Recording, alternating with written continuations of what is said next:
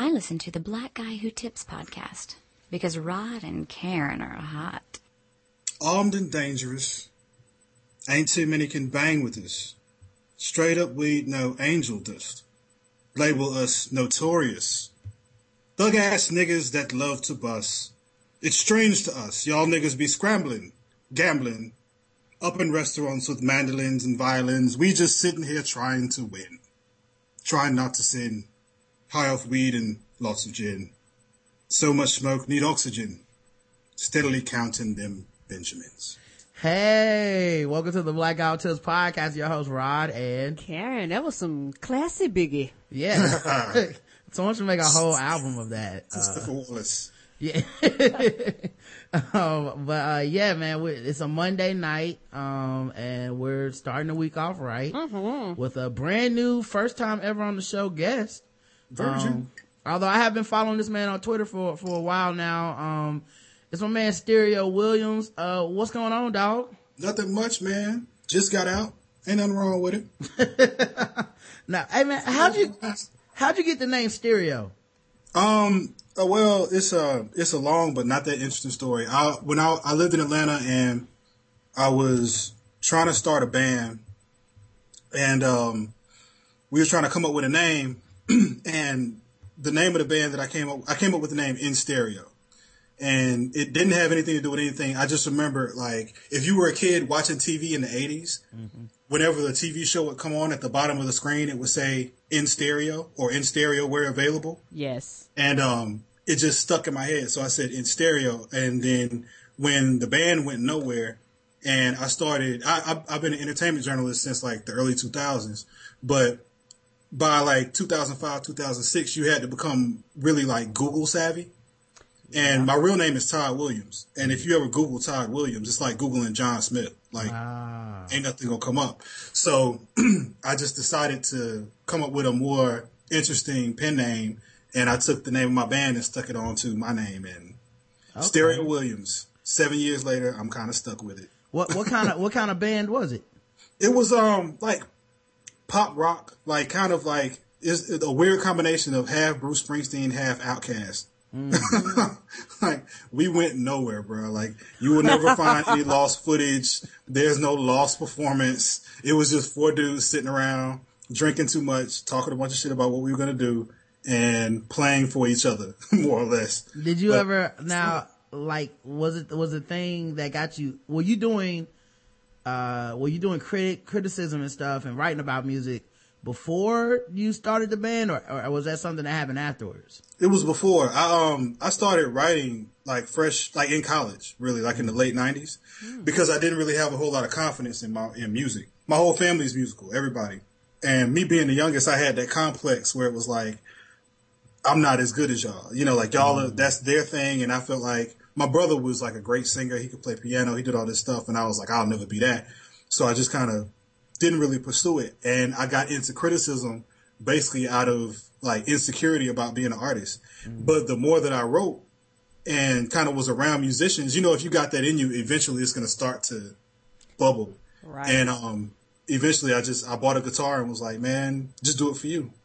But I quit. so Did, don't now- be like me, kids. Follow your dreams. Don't be like me. do they look down on you like your family? Are they like, oh, you quit? Or are they, uh, you know, or, or is it because you cover music? Are they more like it's still cool? It's still cool. Like um, either way, you don't make a whole lot of money. So no, so it's like I think my mom would have rather I done something more stable anyway. But um, everybody knew that it was there. You know, it's it's just. I think that because everybody else kind of pursued it more seriously, seriously than me, they just sort of took for granted that I even cared. It was like nobody even thought that I cared about music. I, um, I sang in high school and was in, you know, early '90s. I did the fake Jodeci thing and like a couple little R&B groups in, in, in school. Oh, yeah. And, uh, yeah. Thank God. Thank God there was no smartphones and YouTube. there is no footage. But um, but yeah, they were cool with it. They, my mom is proud. You know, she saves every story still and tells all my uncles. You know, he met Chris Rock and all this stuff. So they're cool with it. You met Chris Rock, man. How'd you uh, pull that off? That was two months ago, right before top five. We uh, I got to interview him over at the um, at the the uh, I'm drawing a blank. The, I want to say the the Four Seasons, but um, it was cool, man. It was a really cool interview. It was during that stretch when he was um, talking about race. yeah, that was dope, man. Right. So it was a good time to talk to him because he was super open, man. It was like I interviewed him. It was like a string of comedians. I interviewed him like on a Sunday, Cedric the Entertainer on like a Thursday, and Jamie Foxx like the next Monday. Mm-hmm. Now, uh, who's the number one? I guess I mean, if you can pick one, obviously there's, I'm sure there's many, but who's your number one like favorite person that you got to interview, or or I guess best interview that came as a result of interviewing someone? It's always hard to like pinpoint somebody. Yeah. I can't think of exactly who I would say is the best. I just remember the most, the most controversial stuff and the most like, like just cool experience. Like, Yeah. um, or just the weirdest experience. Like I interviewed Oliver Stone and, um, it was, he, he's the most intense person I've ever, maybe that, and I'm an intense person, but he might be the most intense person I've ever interviewed because he's one of those people that gets like nose to nose when he talks to you. And it kind of makes you uncomfortable. You know what I'm saying? Like I scoot back a little bit, he'd scoot up, that kind of thing. like we gonna talk today. yeah, it's like, bro, like I feel you. Like you know, I love Platoon, but back up a little bit. right. And, uh, Spike is an interesting personality.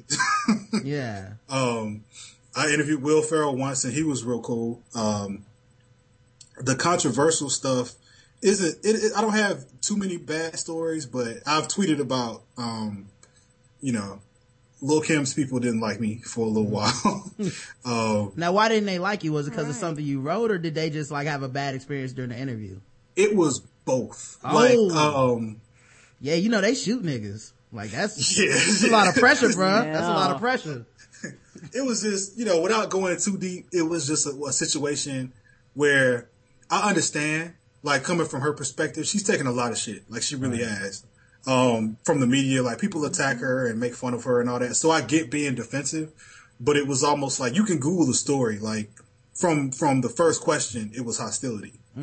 It was like she wasn't feeling anything I had to ask her. And I was trying to be as fair and respectful, you know, because I'm I'm not one of those journalists. I'm not trying to like trap you. I'm not trying to like throw you under the bus. I'm not trying to make fun of you.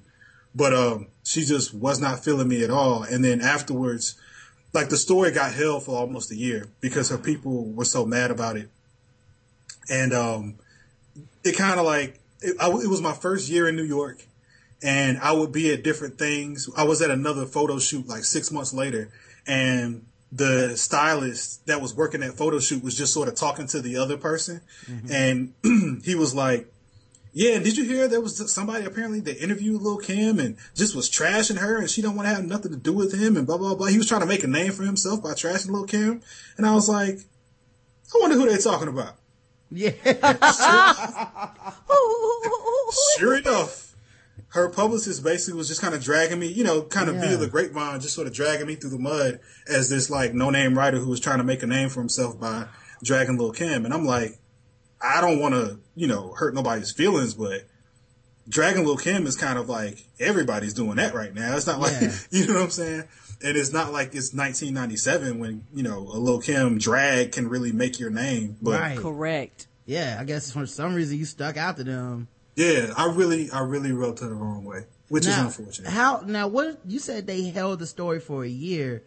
Almost What a is- year, yeah. Yeah. What does that mean? I mean, they can call you and be like, "Don't run this story."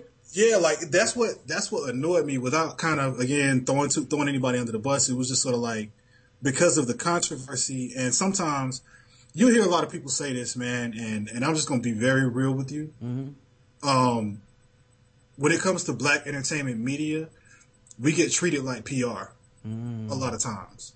And a lot of these, a lot of publicists, managers, and things like that, because they know you're not Rolling Stone magazine or you're not MTV, they kind of try to bully you into fluff pieces, more or less. Okay. And they will try to, um, yeah, just sort of like paint you into a corner, paint publications into a corner where they have to write, where they think they have to write sort of these kind of ass kiss pieces because you don't want to lose the contact, you know, because for smaller black publications, you have to have kind of good relations with these big names to get them. Like Rolling Stone could drag Drake all day and they're still going to be Rolling Stone tomorrow Right.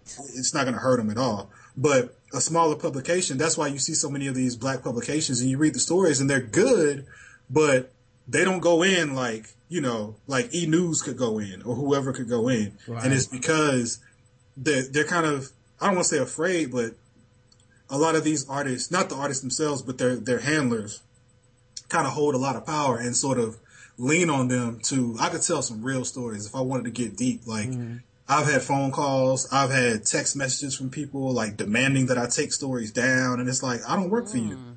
Wow. I don't work for you at all. But you know, it's I contribute for a lot of different publications, and I'll tell you this: it always happens when I'm working for a black publication, or if it's if it's a if it's a major mainstream publication, they're never going to call them and say take this down.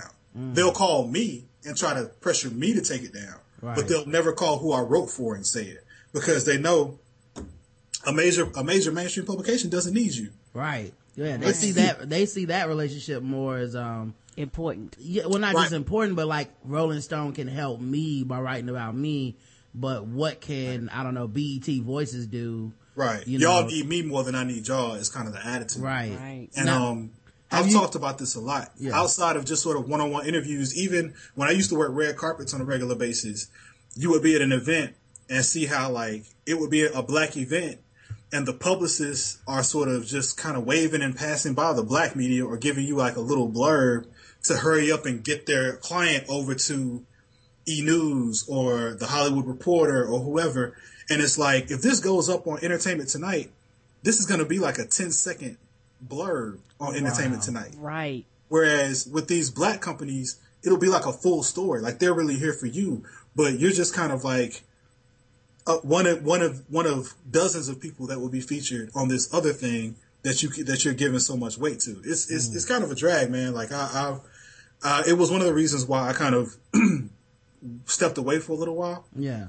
But um, it's it's I, I don't want to complain about the like it's it's a great thing to do to earn a living doing what I do, but I don't think people understand kind of what it's like, especially now, um, and kind of like with the with the social media and the blog revolution.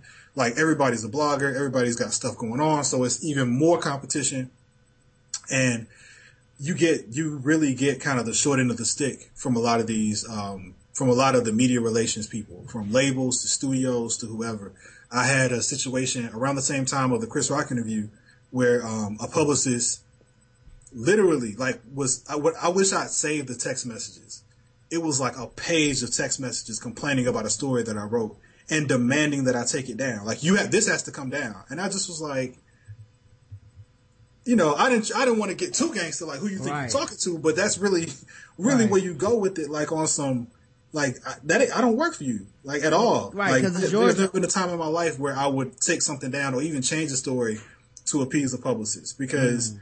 Your job is to make them look good. If, if you can't tell, if you can't coach your client before the interview, don't come behind the interview and try to get me to sort of sanitize what they said. Um, have you ever gotten have you ever been in the middle of an interview and been like, Oh my god, I can't believe I got this quote. This is gonna be bad for them but good for me. You know what I mean?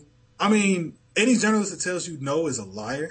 like, you do, you have those moments where it's like, where it's like, oh shit. Like when that, like when I saw, uh, like Anthony Mackie or like even with Kendrick Lamar, uh, I just wonder, like at that moment, the, the only thing is like, I feel like the answer is so out of pocket of what the person was expecting. They almost never have a follow up question.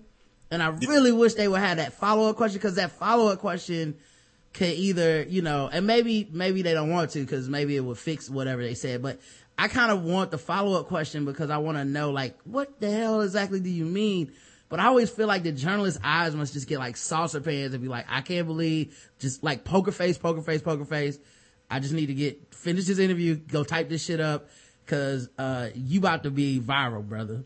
It, it happens. And, you know, again, with the current media climate, now that everything is so click happy and, and, and page view driven, I mean, that's the game, you know, to a large extent. Like you, you can't, before, you know, if, if somebody said something salacious and it was in print, people might see it, but it doesn't, everybody's not going to see it and it's not going to go everywhere like it does on the online. Whereas now, if somebody says something crazy, all you got to really do is just post it. And you know, it's a feeding frenzy. So you can't really deny that that's a part of it. What I try not to do, like I said, I don't throw you under the bus. Right. And, and I'm, and, and sometimes I'll do the Ed Bradley, like, like with, uh, with, never mind. but I, there was someone that I interviewed recently, um, who gave a, a lot of very controversial interviews recently. Um, who you may have mentioned a second ago, but, um, Okay. and during the interview, I did try to do what you know the Ed Bradley, like the Ed Bradley in the Michael Jackson interview, where it's like, bro, you you realize what you just said? Right. You want to go here? You want to stick with this? Are you sure this is what you want to say? Yeah. And um, he kind of just doubled down repeatedly. Yeah. So once once that happens, it's like, what can I do? Like I can't spoon feed you. I can't throw you a life preserver. I can Right. just try to steer it. Um, it turned into more of a almost kind of a debate. Like he was offering his position, and I kind of countered. But at the same time, as the interviewer, you have to remember that that's not your job. It's not your job to really debate with the person that you're interviewing. It's your job to listen to whatever they have to say. So I can offer my little counters to try to say, bruh, do you really want to go here? But ultimately, your position is your position, and I'm going to write your position. Right. So Yeah. I've, I've, oh, go ahead, Karen. And how, how many people do you think?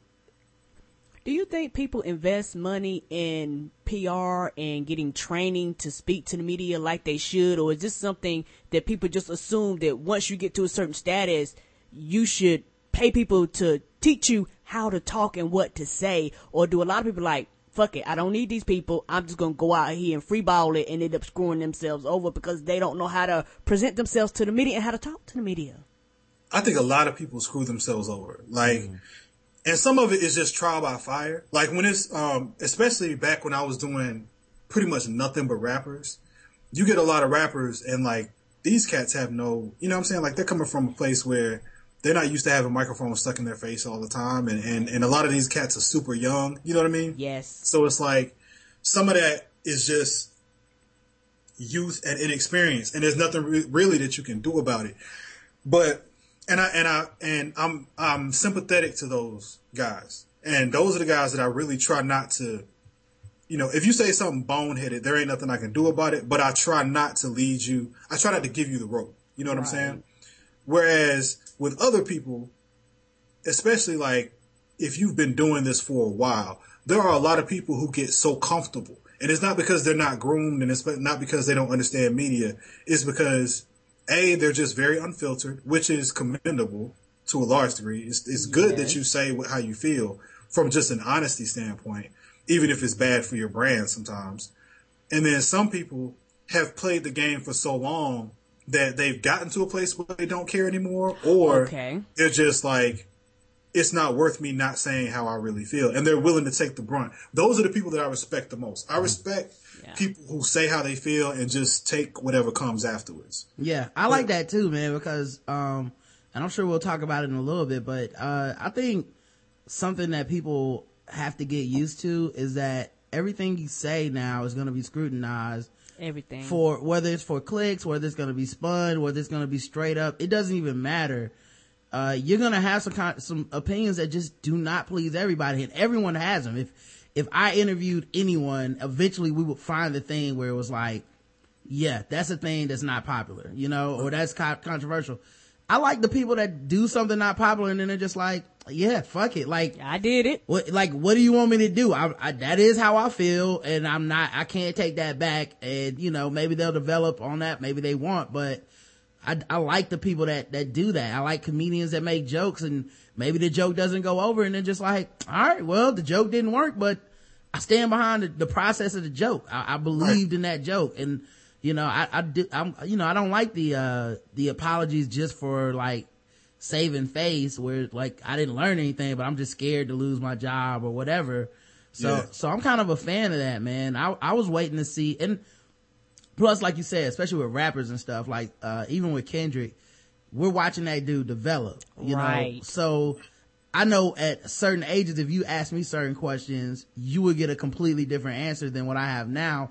And shit, in 10 years, maybe I have another answer to this, you know, than what I have now, you know? So I think a lot of times what happens though is, uh, with the internet, it's like a snapshot. You know, you get, people get that one snapshot and they just want to leave a person there forever. But, you know, I, I mean, as, as funny as it sounds, use this example, Chris Brown isn't the 17 year old that he was when, uh, when he hit Rihanna. Now, I'm not saying he's, you know, my level of maturity. Right. But when I hear him talk now, I'm like, that dude's more mature than he was at 17. You know what I mean? and maybe true. When he- hit like four other Grammy winners, but now he finally Right. but maybe when he's 37, we'll be like, by the sixth beat down, he was Yeah. like, maybe I should stop beating up singers. exactly, like perfect example, Bobby Brown. Like I remember when it was, when Bobby Brown was like the, the, the prince of R&B, but also the bad boy. Like, yo, Yeah. all right, Bobby Brown, he out there. And now we're like, yo, this dude's a father. This dude is, um, you know, uh, shook drugs. This dude has a, a perspective on life when you see him interviewing, like he's lived life and some of it good, some of it bad. And when you see, see hear him get interviewed, you're just like, yo, this dude is totally different Yeah. than what I It remember as a lot. kid. It took a lot. I hope, I hope that my hope for young people, especially young people in the spotlight, is that it doesn't take, cause even Chris Brown has been through, uh, you know, he's made a lot of mistakes in lot. the public eye. Um, and sometimes that's how it is when you're growing up. Cause a lot of us, it wasn't just, we like to think after that one time we learned our lesson. Right. For a lot of us, it it took falling down several times for you to really figure out what what you had to fix about you.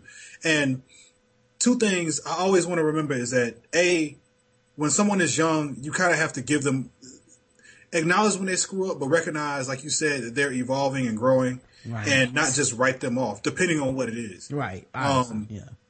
And also, you have to know that as you're growing, you you might have to take the time to allow somebody to to have that the bad experience. Like it's it's it's like there isn't going to be enough in in recognizing that they screwed up and recognizing that they messed up. You can call them out on it Right. because that's a part of their growth. Like if if one thing that I noticed, like because I wrote about Kendrick's remarks, and some people had a problem with what I wrote, and they said that it was unfair because he's so you know he's so oh, he's like 27, he's not like a baby, yeah, but not a kid. um, yeah. everybody was saying, you know, he's young, he's still growing.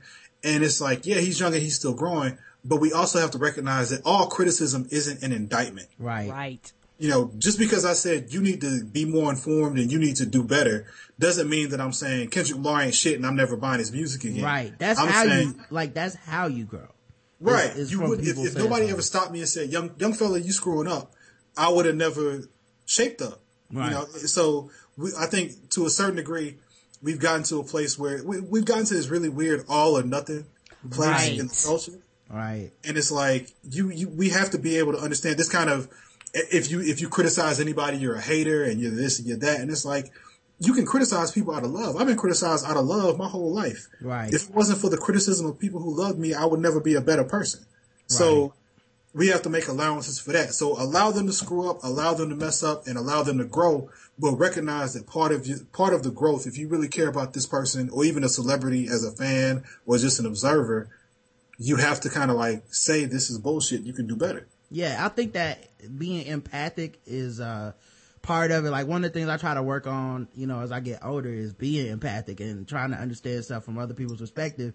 Even people that fuck up. Like Yeah. cause I don't think people wake up in the morning like, I'm gonna try to say something racist. Like, I, I- for the, for the most part, most people wake up and then they stumble into some stupid shit and then it's like, you know, and then, and then it's kind of like, well, how'd you get to this stupid shit? Because I feel like if you trace that back, you have a better understanding of that person and then it, you get a better understanding from your, for, of yourself as well. Like why Right. you react a certain way to certain things, right?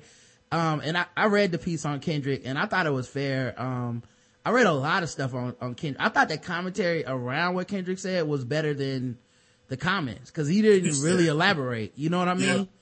Yeah. Um, but, uh, I, you know, I read, I read around it and I was just like, you know, seeing other people's perspectives, it was cool, you know, and I'm glad that conversation got started, but I want to see where Kendrick's at in five years with that, you know? Yeah. Um, cause I do remember growing up and I think maybe the times changed, especially with social media. You know, some of my favorite rappers used to hit you with that, um, hey man, if you selling drugs in the hood, you ain't shit. So don't, you know, like, uh, you know, where it's like, yeah, fuck the police, but fuck you too, you drug Right. dealing motherfucker. And it was like, I think you could say it back then and it was more, it felt more constructive. But I feel like black people got trolled so much in the last like two or three years through social media, through the news, uh, the 24 hour news station. We, I don't think we trust anybody. Like, I don't think you get to say shit like that anymore because people are just like, so what you mean about black on black crime then? You trying to say it's okay to kill me? And it's like, nah, I'm just saying, nope, I don't want to hear that shit. I, I know you from the hood. I don't give a fuck. Don Lemon said it, so you can't say it. You know, I think we're at that point where it's all polarized now and it's going to be interesting to see where we go from that. I think I think that, and I had this conversation with um, a friend of mine. It's in, when you say it and why you say it is as important as what you say. Yeah. And we all like, of course, like I don't think anybody that gives a shit about black people is cool with black young black men killing each other. Like, Right. no, of course we're not. But if I'm in the middle of talking about Ferguson or Eric Garner and you mm-hmm. throw that in there, then what's your intention in throwing that in there? Your intention in throwing that in there probably isn't just concern for young black men. Your intention is probably to silence this conversation Right. or undermine this conversation. Right. So it's like, like I gave the example on Twitter right after the Kendrick thing happened. I said KRS One wrote "Sound of the Police." Mm-hmm. He also wrote "Stop the Violence." Mm-hmm. Like those two ideas aren't mutually exclusive. Right. But he didn't end "Sound of the Police" with a verse about stopping the violence. Right. You know what I mean? Like Yeah. you can speak to both of these issues without using this to sort of undercut that. And that was the problem that I had with Kendrick's position and a lot of the cats that I got into debates with Yeah. about it is because you can't you if you we all care about what's happening in the streets. But that thing and this thing aren't connected. Mm-hmm. Like we can address this issue. It's like saying why are you talking about obesity when half our kids can't read? It's like, what the hell does that have to do with that? You know what I mean? Like, we can address both of these things. And, um, I think in terms of the, that's the climate in terms of when Right. you talk about people not being ready to have that conversation. I think we still care. It's just, uh, so many people have been using that Right. to diffuse the other thing that you have to be real kind of, you have to be real vigilant right now about Yeah. what you say about these issues because there are too many people particularly white people and particularly white people in positions of influence who will hear that and go, see, you see, I told you. I this think- is about black on black and- crime. Nobody and- wants to talk about that. And Yeah, it's like, and that's nah, what- but you're not getting off that easy. that's when earlier I was talking about the insecurity within ourselves. I think that's an insecurity we have. And I think people put the, when they hear the word insecurity, they associate it with something negative. I'm not saying it in a negative way, just dictionary term, just straight, you know, a thing that we are concerned about because, you know, how we feel it's being perceived. And I do feel like that's what happens sometimes is like, I'll look at myself and be like, why am I insecure about how Kendrick feels about black on black crime versus uh police and and citizens killing innocent black people? And it, part of that is this idea of well white people will hear it and then they'll think it's okay you know which you know it, they shouldn't be they, that shouldn't do that. You know what i mean? Like part part of that is the fact that i feel like white people are going to go away with that and think it's and think well, since Kendrick said it, this is a thing that, you know, I can feel comfortable believing. And I think, you know, I would fight them on that too, cause I think black people do have diverse opinions and we don't all agree. Mm-hmm, mm-hmm. And just cause Stacey Dash said some dumb shit doesn't mean it's okay for you to go run with that dumb shit. Just cause Jason Whitlock agrees with some racial, racist points doesn't mean that, you know, the guy listening to Fox uh, Sports gets to walk around and say, well, Whitlock said, cause I, you know, if my friends ever try that shit, I'll straight up jack them up in public. Like, nope, that's not happening. Right. Um, but yeah, I think it's that insecurity all around. And it is kind of this environment where, like I said, we've been trolled so much, man. I, you know, I don't know that it, how it'll end or if it'll ever end. Cause I just feel like the trolling is so profitable at this point, you know, like everyone, you can do a TV show off of it and, hey, ask a cop. And then CNN's got the number one ratings for the news that night.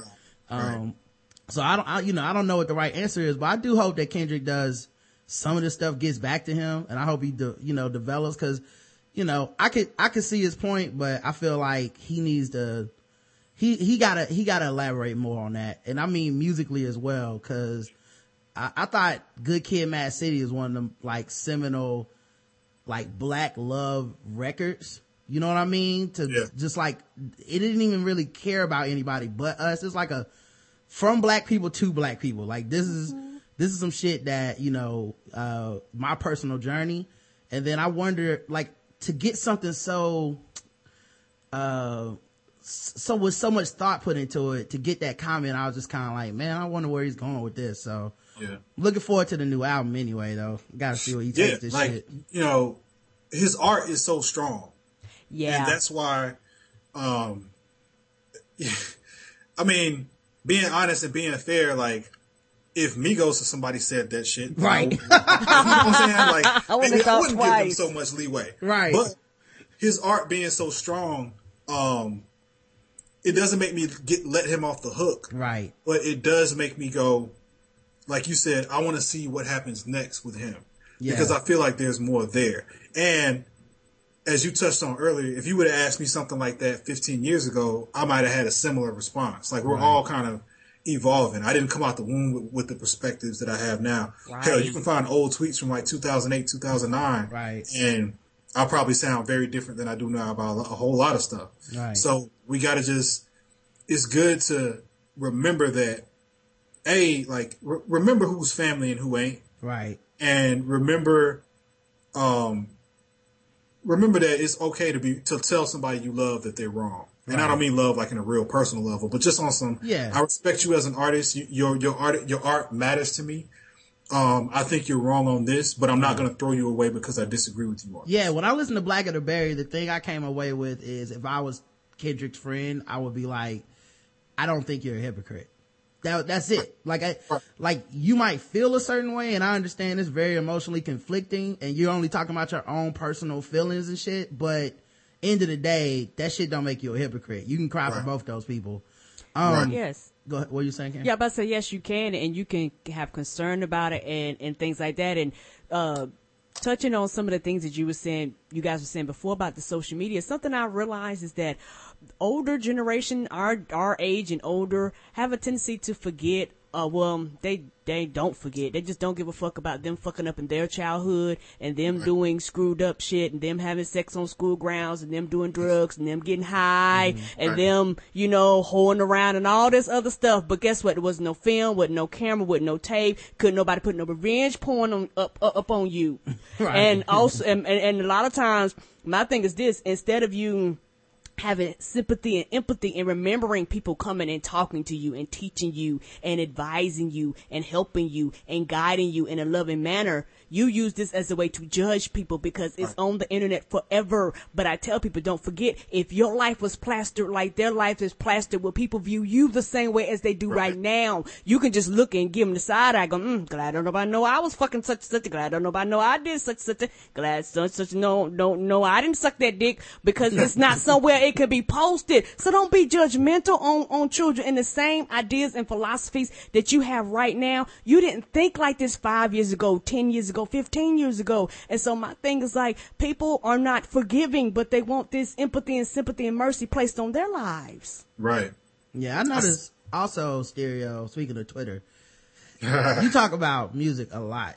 Do Do you- I? Yeah. Now, now, I'm not saying as a negative. I, I I love it, but I'm saying I don't talk about music that much because people go crazy about music. so man. strong. Yeah, like emotions. how do you deal with the constant? Like, do you just enjoy the debate and the back and forth, or or like how do you deal with that? Because I would I, mean, would be man. cussing someone out daily, dude. I um, it's it's it's funny. Like when it's cool, it's cool, and then it all it takes that turn because you know, as you know, um, I'll react. I, I will go there, and um, and people come at you crazy, and um. I don't know, like sometimes it's fun and sometimes it's draining as hell. I tweet about music almost compulsively just because um, I'm always in some headphones, so it's like whatever I'm listening to, I'll tweet about it.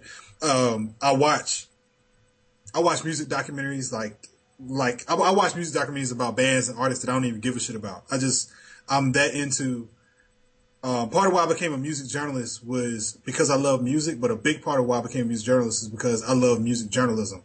So I'm that dude that watched a shitload of documentaries, that read a shitload of interviews, that just kind of absorbed every bit of fucking music trivia that came came across my way. And on Twitter, people are crazy. Like people are are super weird about whatever artists they like or don't like. I remember um when I think when Bomani Jones first started following me, one of our first exchanges or one of the first things he retweeted was me kind of t- criticizing Eric Clapton. And uh I tend to I, I tend to tweet about a lot of older music because it's safer. Yeah, yeah, I noticed Um, that too. Sometimes because so many like new music, like so, so many people are like intensely devoted to current artists, Right. and I'm not even that intensely passionate about the artist one way or the other to have some 19 year old cussing me out on Twitter. Right. So I would tweet about old stuff, and this day I tweeted about Eric Clapton, and it wasn't that favorable. Favorable, and um, dude, for about three hours. I had people in my mentions calling me ignorant nigga and don't know what shit, what, why are you tweeting about rock music anyway? And don't you know who Eric Clapton is? And blah, blah, blah. And I'm just like, it, days like that are when I, when I go to my, it's time for me to take a break sort, Yeah. sort of place. Yeah. Because it's something, man, to have like a bunch of strangers calling you an asshole at the, all at the same time. But for the most part, it's, it's cool. It's just, certain certain artists, man. Um, people, I don't I don't tweet about Beyonce. Oh Yeah. no, you bet no, you better not. don't And, I, ever, and I I'm don't a, ever tweet about Beyonce uh, Or Rihanna. I, I don't need it. I don't need that. I don't need that evil on me, Ricky Bobby. Yeah, the thing, I only tweet about Beyonce positive things, cause Yeah, yeah. Anytime she do something I don't like or I don't approve of, I'll be like, I keep that to myself. Yeah, I, the world don't need to hear it. Yeah, like it ain't, it ain't worth the headache, man. And, and the, uh, the thing is, um, like I watched the, uh, Grammys, um, and you know, I, you know, I'm, I'm, I'm old. I, I'm stuck in my ways. I like my music. Um, even though I keep up with new music, it's mostly hip hop that I keep up with, you know, and just whatever strikes my fancy, you know, Right. bunch of shit. But, um, I'll, you know, I'll see certain people like I saw Sia for the first time and I was like, how do y'all even know that this is a fucking like person? This could be Rihanna in a wig. this could be a right. recording. Like y'all could be getting played. And I just made the joke cause you know, I joke a lot and man, people got mad for real. It's like, that's my girl. You gonna stop talking about Sia? I'm coming for you. Right. I I, don't tweet about current art like I do, but like I try to keep it to a minimum because like you know how so many artists today have these little like the Beyhive and Yeah. Rihanna's Navy and all these people, and it's like mm-hmm. it's almost like a cult of fans. Right. Yeah. Yeah, I started one. I started one for Lauryn Hill. It's called the Ant, it's called the Ant Hill. you, talk, you talk shit about Lauren not showing up at your concert, we coming for your ass. yeah, Keep that on the low. yeah, Boogie Monsters. Yeah. we'll come get you, dog. You find out you, oh, she ain't showed up yet. We be all up in your mentions. Play the album then. Go get the CD and listen to that in the car. You ain't got to be talking bad about the queen. you and you know what? When when it comes to music, I love music and I love you know certain artists and things like that. But I've never had that thing in me where I just go crazy if you say anything. Like I've never had that within me. Yeah. And and I don't know if it's because of the internet or social media. And a lot of times, I think a lot of them, back to that youth, a lot of them are young, Right. like really, really, really super, super duper young. Is is they all in or out at that age? Yeah, what bothers me is, uh, I think what broke me was, uh, I used to be on, uh, this website, SOHH, on the forums Yeah. back in the day, you know, um, and what, what broke me was when people used to argue the Jay-Z versus Nas thing so much, they had to create its own separate forum just for that. And I was like, Oh, I like nothing makes you feel like a loser more than that than being Right. like, I, let me go check the threads to see what the new thing is today, two years after Ether and Takeover came out. Like, Right. I was like, I can't do it, man. Can't do it. Can't see myself fighting with you that long, bro. Yeah, it's like I can't. I, I like to.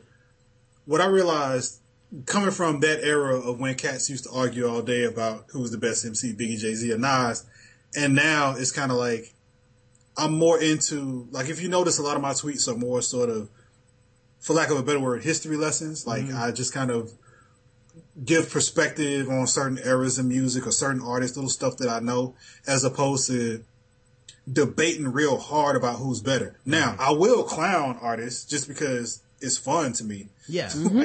I like making fun of Boyz II Men. I enjoy it. you know, but um, I'm not really trying to like piss you off with it. It's just Hey, like have you ever done that and then the artist hit you up on Twitter? Cause that happened to me before. um, it's never been an artist. Not well. Oh yes, yes. Sauce Money came at me on Twitter. Yo, I've had when it comes to that shit, I've had the most. I tell people all the time. My Twitter rogues gallery is the most random collection of personalities. Like Whitlock came after me. Who, who, Um, who's that? Whitlock, Jason Whitlock. Whitlock. Oh yeah, Whitlock blocked me for some reason. I've never said a word to that man. He blocked me. I said something and he was all in my mentions. And then um, Roland Martin came after me once. And um, Sauce Money, Scott Baio, and there was somebody else. There's like a third random ass person who I can't think of right now. But Sauce Money and Scott Baio are my two favorites. Oh my It's god! like, how the hell does that happen? One of the dudes from Goodie Mob came and got me because I was making some jokes about how uh, they fell off at the CeeLo left. He was like, "Nah, man, we still." I think it was like, was it Khujo? One of them was like, "We still gonna come back, man. We working on an album. One monkey don't stop no show." I was like, "All right, brother." Calm down. It's I okay. yeah. Then another time I tweeted about, uh, I tweeted about the Fu-Schnickens. And Chip Fu actually hit me up. It was like, yeah, man, I still rap and I, and it just, it started feeling sad cause I wasn't even shitting on them. It's like I was trying to, I was remembering how dope they was. Like, yo, man, I really like the Fu-Schnickens. I forgot how much I liked them. Yeah. Listening to their greatest hits here, I, you know, I like like eight of these ten songs. And then all of a sudden he hit me up and was like, yeah, man, you know, I'm still rapping. I'm gonna be doing the show over at so and so. I was like, oh man. He Damn. DMing dog. you like, you want some tickets? Right. right. It's like, uh, uh, that time, I used to make a joke about how, uh, I saw Dre from Black Sheep, uh, make, uh, working fries in the, um, in the mall one time and everybody gets mad at that joke. But I was just like, that's how it felt was like, damn, Chip Fu, man. You working fries at the food court coming in on Twitter, man. I feel so bad, but, uh, all right, man. Um, let's, let, let me ask you a couple questions about some, uh, some current stuff going on right now. All right. Did you see the Grammys? No. I didn't right. watch the Grammys. I didn't watch the Oscars. I kind of, I got the highlights, but I didn't watch. All right. Now, do you not watch the Grammys out of like some sort of moral stance or you just don't care? Semi moral stance because I don't care. Mm, okay. Like, um, with the, I just, I've tweeted about, every year I tweet the same stuff about the Grammys. Mm-hmm. Um, I just think it's a super out of touch award show. And I really wish, I hate to see hip hop begging for respect from the Grammys. Me Like it really, it really bothers me. Like, now, will you, really- will you watch, uh, BET awards or, uh, hip, BET hip hop awards? Yeah, sometimes. Like I'll watch the BET Awards, I'll watch the VMAs.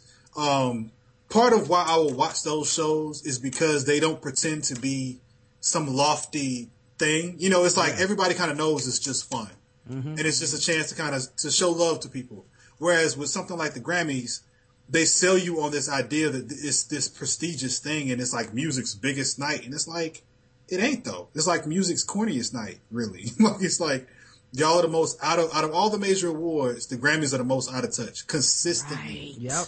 Yep. Touch. And I always feel like, um, like I'm of two minds about it. Like one, I understand why black people watch it because we, it's not unfair for us to crave representation and to demand it. And it's not going to happen if we don't make our voices heard. So, so yeah, you should, if you do watch it, I mean, fuck, black people are in movies. We take roles. We have the same jobs. We like, there's no reason you should feel like, well, this isn't for me. I'm just not gonna even, uh, you know, I'm not even gonna say anything. I do like to see people challenge it, but I don't watch it cause I don't feel fed, man. I feel like they don't take me seriously and my taste seriously. Right. So why should I take them seriously? And I don't want to give them that type of control over my life to where now I'm, I'm, you know, I'm tuning in to be disrespected. Right. And I, and, I feel like that's what happened with the Oscars last night.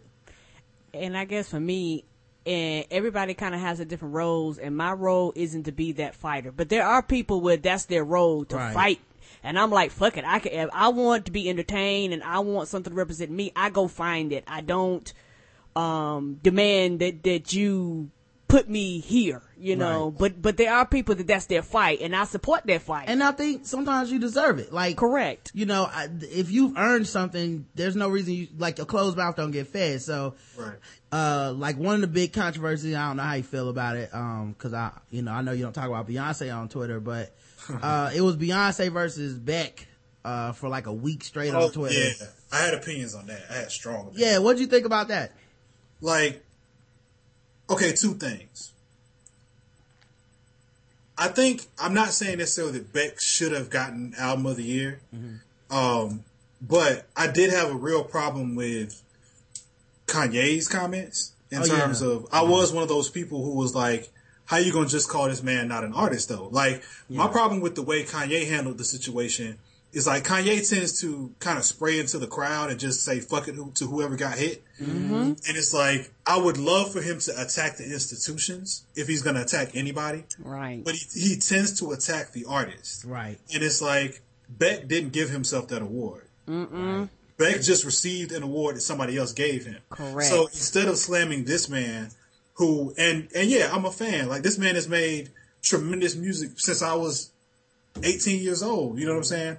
So it's like this guy who's obviously very credible and established and who works hard on his craft. And even if I wasn't a fan, I would feel that way. Like I'm not a Taylor Swift fan either, but it's like I'm not gonna shit on her just because she won something I didn't think she should have won. I will dog out the the institution that gave her that award and and ask them why. Right. Um, with that being said, I think that it was a very valid argument to make in terms of um, the way the the Grammys tend to treat contemporary black artists, and the reason why this thing I feel so conflicted about this in terms of giving the Grammys that kind of leeway in the first place is because, like I always tweet about, they've consistently been so clueless. Like Right. it's just like they're always wrong. So for me, it's not even necessarily about the way that they treat black artists. It's just about the way that they don't get shit right most of the time. Right. Um, so on the on the one hand, I don't respect them on that level.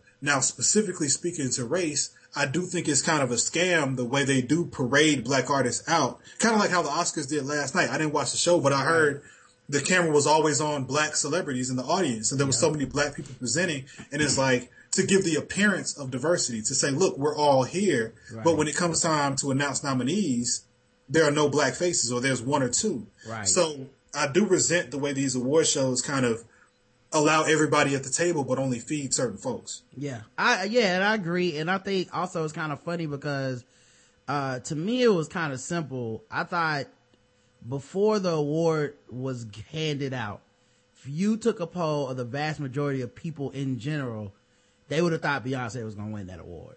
Right. Which is, you know, so it's like in hindsight, people kind of made up like, nah, see, she, bec- especially because of Kanye, they went like, well, Right. she's not even an artist. And it's like, okay, she can't play 10 instruments, but let's not disrespect the collaboration it takes to put out a project like that, especially Right. 17 videos, uh, Right.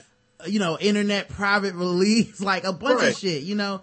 Um, and I, and it was kind of weird to see like the polarization of the whole conversation because Kanye entered the fray. And of course, Kanye came in like a bull in a china shop. yeah, he just, he Kanye'd that shit. He just came in and Kanye'd it. And here we end up have, like, you can't even discuss it without talking about Kanye. And it was kind of simple to me, man. It put, ironically, it put Beck's album back on, like, I was like, okay, Right. well now I want to go listen. Beck. Yeah, before that I was kind of like, I don't think I'm gonna listen to Beck's album until I get around to it, maybe. And then it was like, okay, priority number one tomorrow, I gotta go listen I to got Beck's to. album. Yeah. Like I, like it must be that fire, cause. right. 'cause Just that- to have the conversation, I got to hear it now. Yeah, and you know, and it was funny because uh, a week later, I think we ran a poll, and a week later, there was still people that hadn't listened to both albums. They're both on Spotify. Like you can easily find them. I won't. I think people, and I, I think that's when I realized that for a lot of people that even watch this stuff, it's just a popularity contest, and it's rooting for their personal interest. Um, and it's like if they don't like a person, then that's what they're rooting about. So it's like I don't like Beyonce, I don't like Kanye especially. So I'm glad she lost. But then those same people were glad Iggy, Iggy Azalea lost. you know? Right. But but I'm like, did you listen to Iggy's album versus Eminem's Rap God? Cause Yeah. Rap God's not one of the Eminem's best albums at all, in my opinion. It was trash. It, like I was, I, and it got it got album of the year, right? I mean, yeah, rap, rap album. rap of the year. album of the year, and I Like, was I don't know anybody that liked that album. right. I was like, who, who, Nobody. dog? Like even if you were, even if you took it to simple sales, I think Iggy outsold him. So it's like, even on a sales, if you just keep it sales, she should have beat him.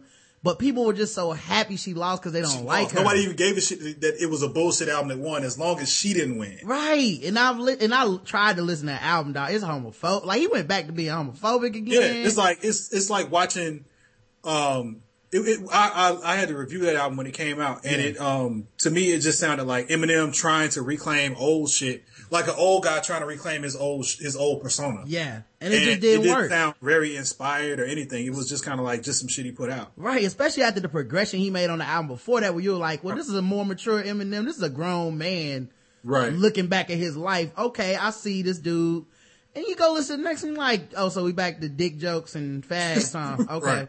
All right, I guess It's we like on watching this. Eddie in Beverly Hills Cop 3. well, you're like, why? Why did you do this? Yeah. Why? then Yeah. you try to go back and be Axel Foley, and you can't really be Axel like that. Yeah. no more. Ain't really you no more. Exactly, And, man. and I have a question, baby. Did we do an intro? No, I'm about to do it right now. Okay. Uh, so anyway, you been, listening- I mean, you know, we gotta do the interview first. Okay. I'm, but uh, we were really almost done. That was the last question. Uh, before we do these articles. Uh, this is the Blackout Tips. You can find us on iTunes Stitcher. Just search, uh, the Blackout Tips. Leave us five star reviews. If we like them, we'll read them on the air. Cause, uh, that's what we do. Go to the blackouttips.com. Uh, vote in the polls, leave comments, all that great stuff. Uh, we love to hear from our listeners. We do. And we do feedback every Saturday morning or Saturday afternoon, depending on how we feel. Um, and, uh, we let you guys know what we think about what you thought about what we thought in original, uh, form. So, uh, and also make sure you check out my man at Stereo Williams on Twitter, cause, uh, you can get some good music opinion there. And, uh, like I said, he writes and you, he links you to his articles and stuff and you can find out what, you know, what he thinks about current events and all that stuff, man. I, I, he's a really worthwhile follow. Um, now let's talk about these articles, okay? First of all, Bullet ball, bullet ball, the string. oh yeah, you're right, Karen. The official weapon of the show is, The taser and the unofficial sport, is bullet ball. a bullet ball extreme. All right, now, um, we got a bunch of news. All right, let's start with the important news, keeping it a little bit music related. There's a 21 year old dude that says Jay Z is his daddy. I saw a picture. I didn't read the article, but I saw the picture. Yeah, now I got this off a BallerAlert because I prefer the comments here than the the real news uh, people. um, but um, this is a picture of them side by side. Like I, I kind of see it in the nose, but nothing else. yeah, yeah. Like I feel like it's a stretch, but um, yeah, 21 year old man by the name of Ramir Satterwhite uh, says Jay Z is his father and he his he's fighting to prove it since 2010. Uh, Satterwhite's mother Wanda claimed that she had a high school fling with Jay Z, who would have been 24 years old. That fling resulted in Ramirez's birth. She especially sure that Jay Z is the father since a second possible man she also had a fling with took a paternity test that turned up negative. Wanda filed court documents requested Jay-Z take a paternity test in 2010, but the case remains unresolved. Presently, Blue Ivy's wannabe big brother has mounting dental, college, and legal bills. He desperately needs help covering. Big shot. yeah. Like, I feel like if my mom told me Jay-Z was my dad, I probably would run up a line of credit myself, you know? Right, right. I'm, gonna need a Porsche. Um, hopefully the, the test come back positive. Uh, just, just tell him. yeah, yeah, yeah, she just told him, I guess. let me tell you something. If Jay Z had a chance of being my father, and my mom waited until I was in my twenties to tell me, right. I'd be mad as shit at my mother. That's true. That's true. Like, tell me that at, at thirteen, and I can start emailing this motherfucker. right. She know, like, cause you know she comes in the house, you listening to his music. You know? Right. How did she never slip? She's like, boy, turn your daddy music, uh, turn, Right, right. turn the Jay Z. Why Z. mama cry whenever I put on the blueprint? Right, yeah. uh, he even started a crowdfunding page to help pay for the cost. Wow. Come on, man. You can't, can't be putting the, come on, dog. Good luck, bro. Right. Can't be doing that, man. Jaz-O. She thought it was jazz, Jaz-O and stuff. this reminds so the some editorializing. This reminds me so much of the woman who told her son Michael Jackson was his father. We all see how that turned out. Right, right. Uh, check out more pictures. Uh, I'll put some more pictures of him in the chat because uh, they have a lot of. Uh, just to see BallerAlert, man, they do the work. They went and found all his social media pictures and put them next to Jay Z This pictures. dude does not look like Jay. He don't look like Jay at all. Like Jay, yeah. He just got a Jay Z nose and he Yeah, ran he with more it. like BG. Like he don't look like Jay Z at all. right. Oh, Come so on, dog. Especially with that one, he definitely looks nothing Yeah. like him in that one. yeah, he look like a serial killer in that last one. right, right. It's like, but don't it look like he tried to Photoshop his lips bigger in the last one? Cause his lips wasn't that big in the oh, first Yeah. two. right, right. Oh man. All right. So, It's um, a picture of him in his crib throwing up the rock. I told you Jay Z was his daddy. right. It's The Rock. He got a picture like Photoshop next to Beyonce. Right. got a, got a wig like Blue Ivy in one picture. yeah. Well, I, I could be some kin to him, man. Um, so, uh, let's go to the comments because that's my favorite part of BallerAlert. Beautiful Brownie says, they do look quite similar. With that being said, why wait until he's grown or with mounting bills to establish paternity? You can't tell me the man that was previously assuming the role, father role waited all these years to establish paternity. Brazil says, I can almost kinda sorta see it, but I doubt it. Sean, Sean says, one of his homies said, Jigga nose having ass nigga. and a light bulb went on. That's all. Oh. Right. That's gotta be it. Uh, that's like, he probably been picking on him his whole life. Oh, Jay-Z looking ass nigga. And then he just ran with it. Um, uh, uh, V says, L, I doubt, I doubt it too. And if it's true, ranting about it in public won't help his case any. Sugar Bear says, you are the father. The nose don't lie. I'm mad that his mom didn't take care of this, didn't take care of this sooner. She missed out on a whole lot of money, silly broad. And the boy missed out on having a relationship with his dad, if Jigga really is the dad. And Tone said, dude is not his son. Jay son P just trying to get money. All right. So I guess, uh, we know where everybody stands on that. Uh, yeah, man. Um, Dame have to say. Somebody interview Dame about this. yeah, Jane gonna be like, it's him for sure. That's that's Jay's kid. We used to laugh about that shit. Yeah, he gonna call him up and Yeah, because they was like, yeah, they always made jokes and he actually did songs about it and all that stuff. Right. yeah, Dame actually called that kid up and laugh in his face. yeah, really. He's such a jerk, man. Um, all right. Uh, so the Oscars, man. I guess we'll go ahead and talk about this uh stuff. Uh, Patricia Arquette kind of got in a little bit of trouble. Um, she gave a, a acceptance speech, and let me see. I think I can play this. Uh, but she gave an acceptance speech that was kind of like talking about women needing to make equal pay. Right. Every Here we woman go. who gave birth to every taxpayer and citizen of this nation, we have fought for everybody else's equal rights. It's our time to have wage equality once and for all and equal rights for women in the United States of America.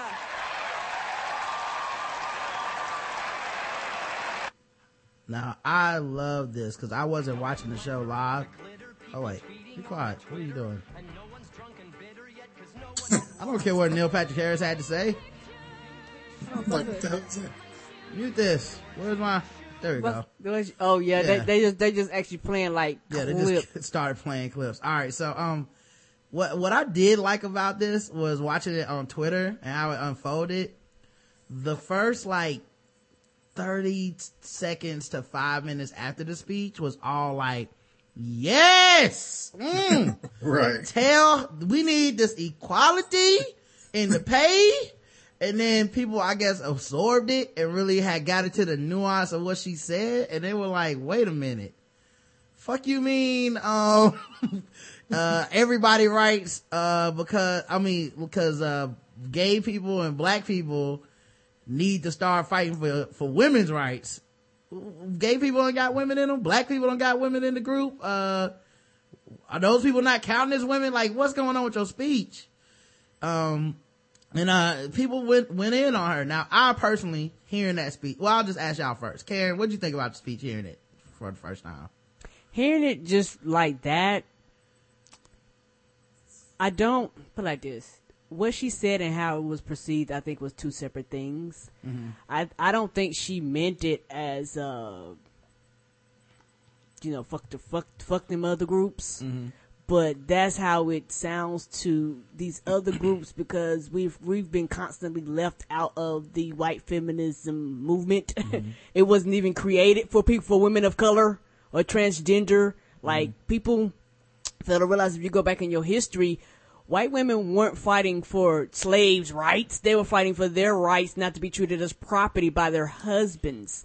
And by default, we benefited from that after years of fighting for our own rights to be represented and to be not treated as less than. Right. And it's, uh, I can see why people get mad because it's somewhat insulting to tell a group of people that you need to fight for our rights when when a lot of times this particular group, not everybody in the group, but a lot of them consistently tell people whenever they bring up issues about race, whenever they bring up issues about LGBT, whenever they bring up issues that's not about white women problems, all of a sudden, I don't see color. Color don't matter. Right. It don't matter. Well, then if it doesn't matter, why should it matter now? Okay. Uh, what do you think about it, Stereo? I think I think the issue wasn't with the speech um, that she gave on stage. I think the issue was with what she said when she got to the press room. When she got to the press room, she said, um, "It's time for all the women in America and all the men who love women and all the gay people and all the people of color that we fought for to fight for us now." And I think when you say that, that's when it does sound like you're saying, "Okay." it's time for y'all to stand up for us like we've stood up for y'all. And it's kind of like, what the hell you mean you stood up for us? You know what I'm mm. saying? Like it's kind of, it's, it's sort of, it's divisive and it's kind of undermining how many of those issues overlap. And it's ignoring the fact that, like you said, like you touched on, white feminists never really centered the struggle of women of color. You know, it was always kind of them fighting for them.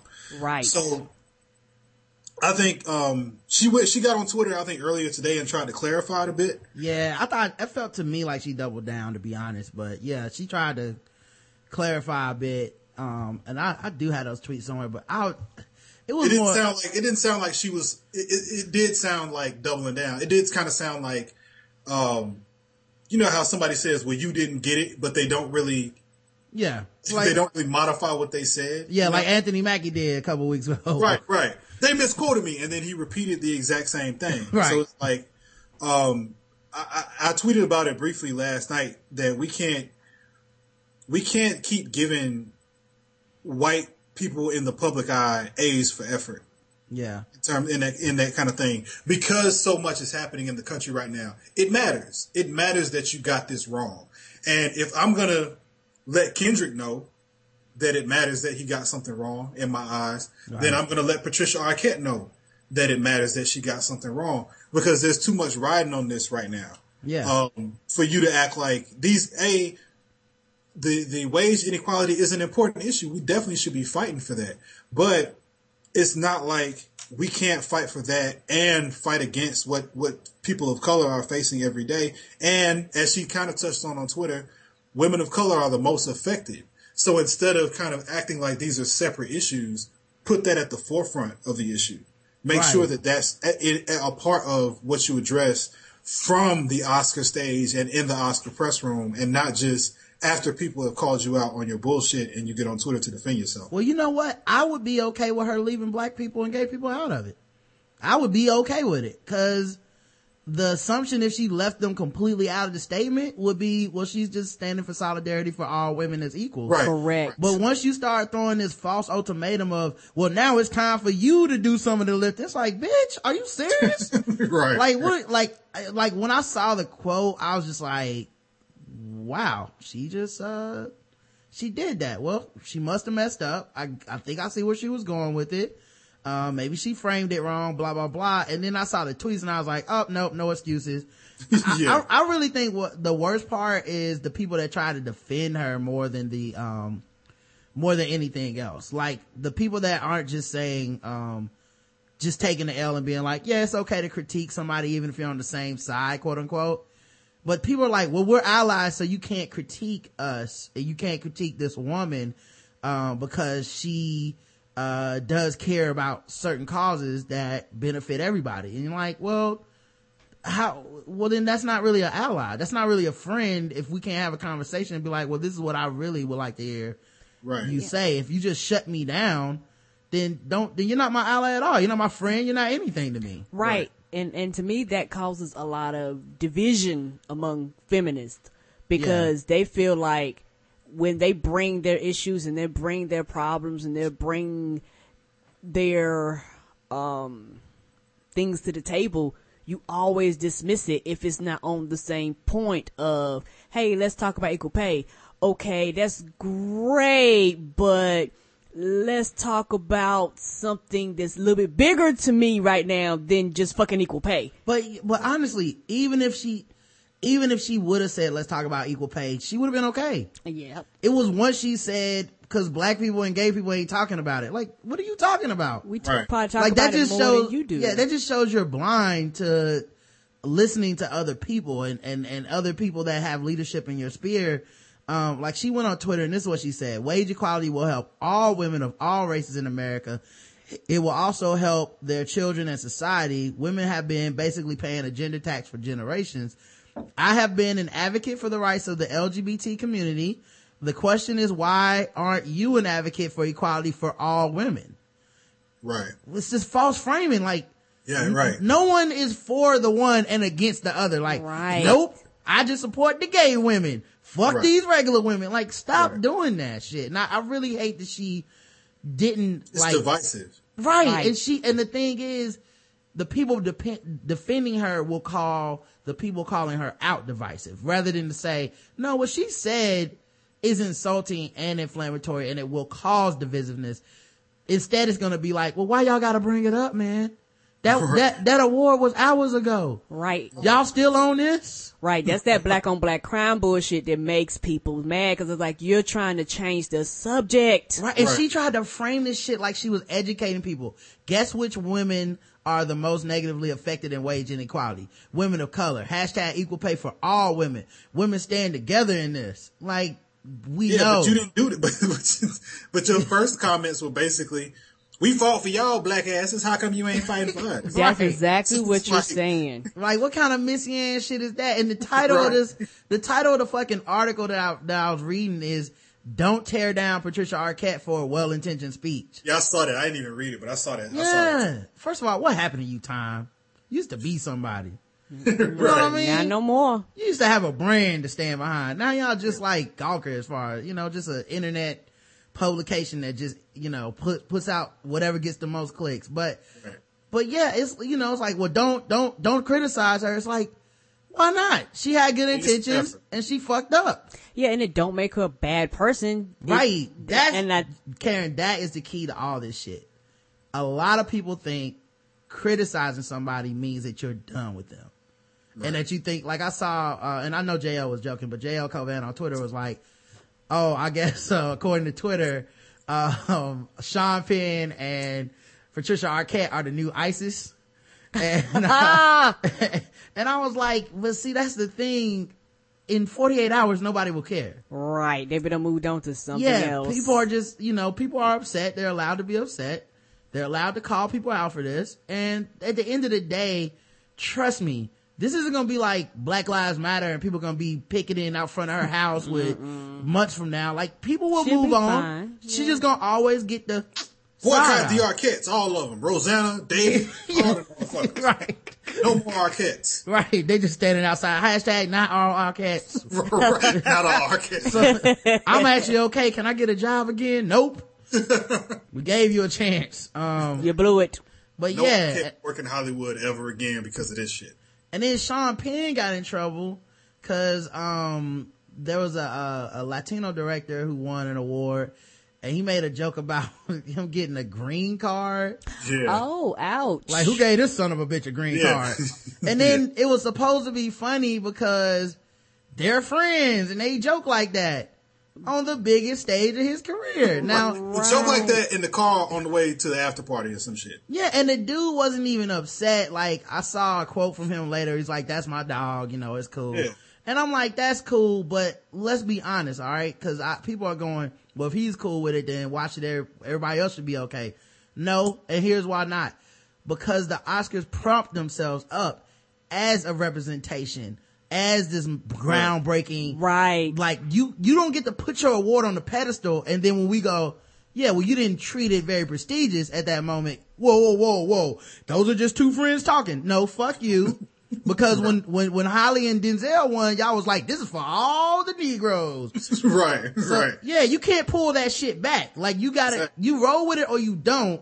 You can't jump in and out of this game. So um yeah it, it was offensive. I see why people got offended and i don't give a fuck if the dude's not mad or not. If i had a you know if i'm a latino kid if i'm a kid of color and i'm like yeah maybe i could be a director. And then i see yeah because at the biggest stage they can make a joke about how i'm brown Right. Basically. Right. And like you said, the thing that annoys me about the Oscars is when you have these moments like like last year when 12 Years a Slave won and when Lupita got her Oscar, you could tell everybody was breaking their arms to pat themselves on the back. Look at how far we've come. Look at how diverse we are. That year when Halle and Denzel won, the year when um uh, I think when Jamie Foxx won for Ray, it was like Jamie Foxx was nominated and Will Smith was nominated and Don Cheadle. Like you had a couple years where there was these years where it was so diverse and everybody, every article written about the show was how diverse it is.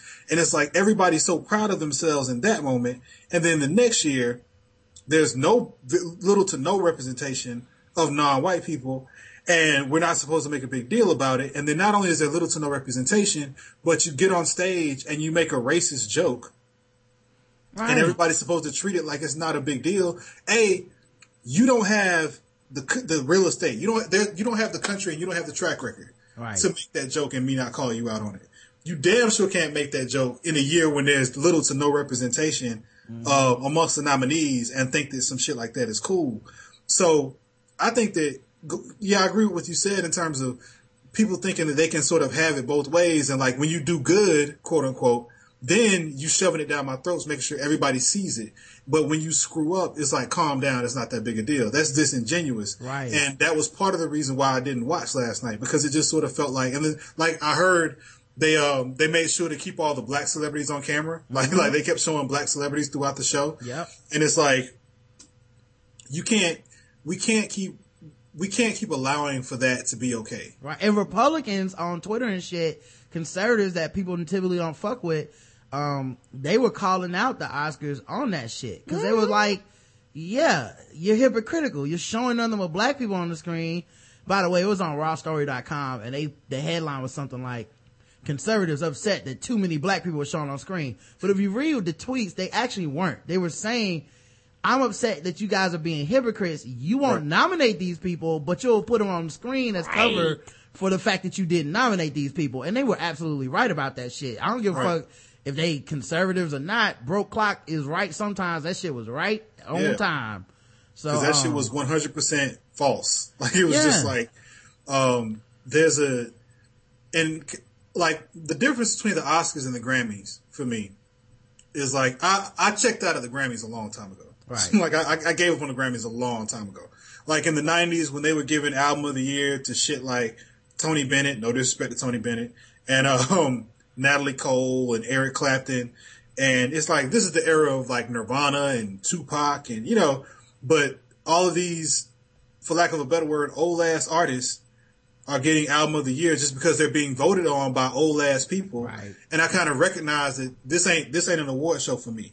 So I checked out of that mentally a long time ago. Whereas with the Oscars, the Oscars tend to be culturally and socially um, held up to a certain standard. Like you kind of believe that this is really a, a little bit more credible showcase of what is going on in Hollywood. Right. So when you have that kind of prestige and that kind of reputation and such a whack history, it ain't that hard to. And I, I'm, I'm not advocating for tokenism. Right. I'm just saying that when there are there, there should be a concerted effort to make sure that it the representation is valid and real. Right. I think the the thing about the Oscars and the Grammys and shit is the problem isn't always going to exist as long as people see diversity as a thing where well there's black people in the audience or even there's black people nominated uh, even there's black people winning awards all Right. three of those things aren't really good enough like Right. the only thing that truly will fix this problem is when black people make the decisions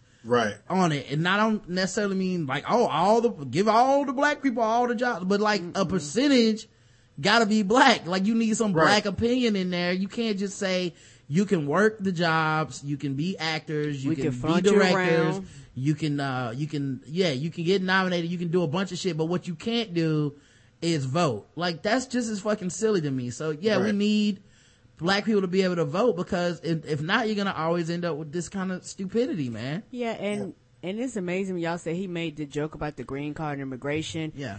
with all, and that's very ignorant because with all the people uh getting their families divided up and Right. shit like that, and grandma and pawpaw and shit getting shipped back to Too uh much is happening. right and too too much they.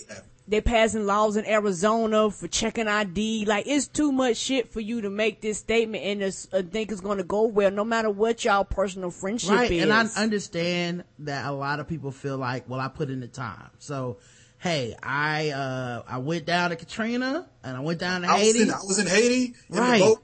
so hey, hey i beat i beat madonna don't y'all hate madonna everybody, everybody hates her now so like he like he felt like he did all this shit Dated and- Jessica White. Yeah I, I mean come on guys come on Can I get a half a credit? can a brother get some credit up in here but but to me it's like can um Mexican joke after all this. Like, right like, yeah nope. it's like i'm like if if that's why you did it then no and uh, also it's kind of like uh if i have a group of friends right and let's say me and stereo we the only black people they hang out with and everybody else is white or whatever not black and i walk over and I see them talking with him before I get to the table and they like, what's up, nigga? Nah, my motherfucking nigga. And, and I come over there and I'm like, yeah, don't say that shit. And they're like, but stereo said, no.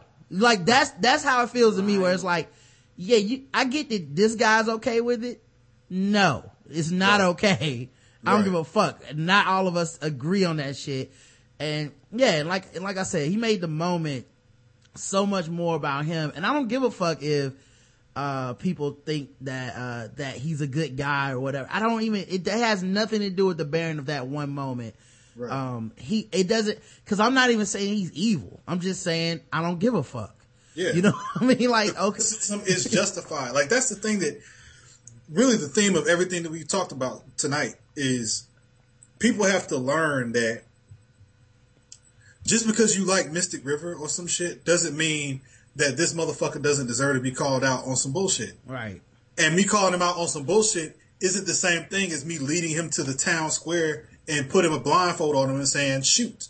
It's Right. like I'm just saying this was bullshit that and he needs to address it. Um, somebody said I think it was after Patricia Arquette's thing, and I saw somebody tweet something like, you know, they're gonna make World War Three out of this. It's like nobody's making World War Three out of any of this shit. It's just criticism. Right. World War Three would be people boycotting the sponsors and Right. uh, like no, people people won't even not see your next movie. That's Right. how that's how little this matters. But they but they should be heard, and more importantly, they should be listened to. Right. And I don't understand why why we like. You know, a lot of people feel like they need to push back against people just going, "Hey, maybe you fucked up." That's Right. it. And by the way, there's always an out to this, which is I don't give a fuck. You could also say that Sean Penn could come out tonight and be like, "Yeah, suck my dick. I made that joke and I don't care." And you got to decide if you hate me or not. Right. The end. And that, and you know what? It pretty much will be the end. Everybody's just gonna be like, "Well, fuck him or don't." Anyway, you gonna go see the gunman or you not? That's it. Right. So I don't even understand why people turn it into this high stakes like life or death shit. It ain't even that important. It's you know, sometimes everybody don't have to like your ass. That's we it. are addicted to martyrdom.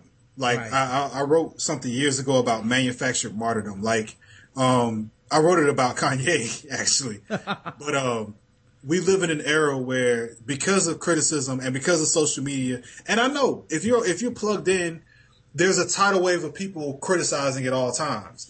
So it may seem like the whole world is turning against somebody, But but not.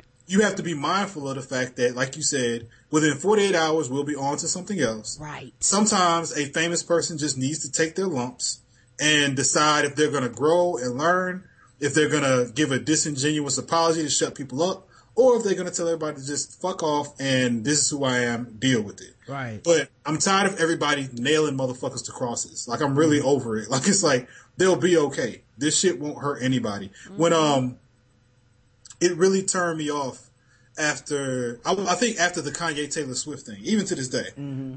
the way people talk about it, they make it sound like Kanye was like tied to a, a, a, a post and whipped with chains, and it's basically he was criticized for about six months. Right. Then he went underground, and then he dropped My Beautiful Dark Black Twisted, whatever the fuck, Mm-hmm. and got all this critical acclaim, sold a bunch of records, and was back to being Kanye. It didn't really ruin his life in any measurable way. Right. He I'd just even- took some criticism. I'd even go so it. far as to say it. He didn't even get criticized for that long because he remember he went and cried on TV. Right, right. He Yeah, cried at- on Taylor. Yeah, after he cried, people was like, "Well, he must be sorry his mama died," and Right. that was like, you know, for the most part, people that was already, honest. Yeah, most people already hated him or didn't hate him anyway. So Right.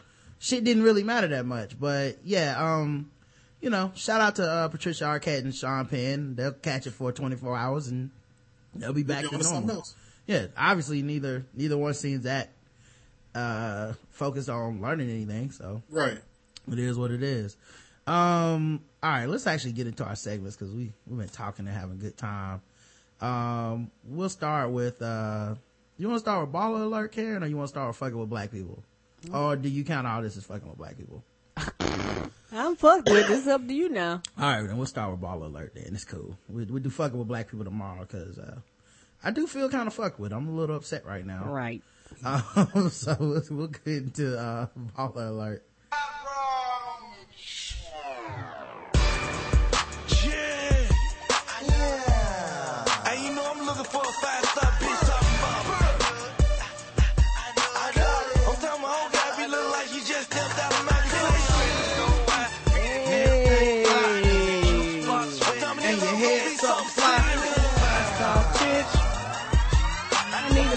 Star chick. Gotta hit a 12 bar. Gucci bag got glide cars. We don't call them dogs no more. Oh, now we call them five star. five star nigga. That's a five star click. That's a 645. That's that new L6. Pay a bill, get a half. Might even pay a rent. And the way she give it to me, best money I ever spent. I, I can't even lie. I, I'm so super high. I do not need her when I keep her telling she is fly. Uh, see. she love you not, she love you not. All my bitches love me. If you can meet. Just a five star bitch. Just a five star bitch. Just a five star bitch. Just a five star bitch. If your the nails Say fly. your box and your hair something fine. All right. Here are the choices. I'll let Stereo pick. Groupie Tales. The groupie tales is when people sleep with dudes and they tell all their business. All right. Groupie Tales. Young Thug is gonna get me out of the strip club. Oh Lord. What? All right.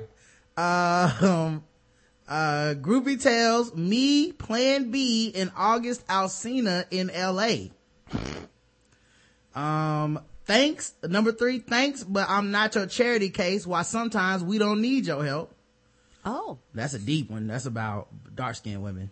And, um, number four, uh, let's go with Groupie Tales. Mario took me back to the hotel and dot, dot, dot.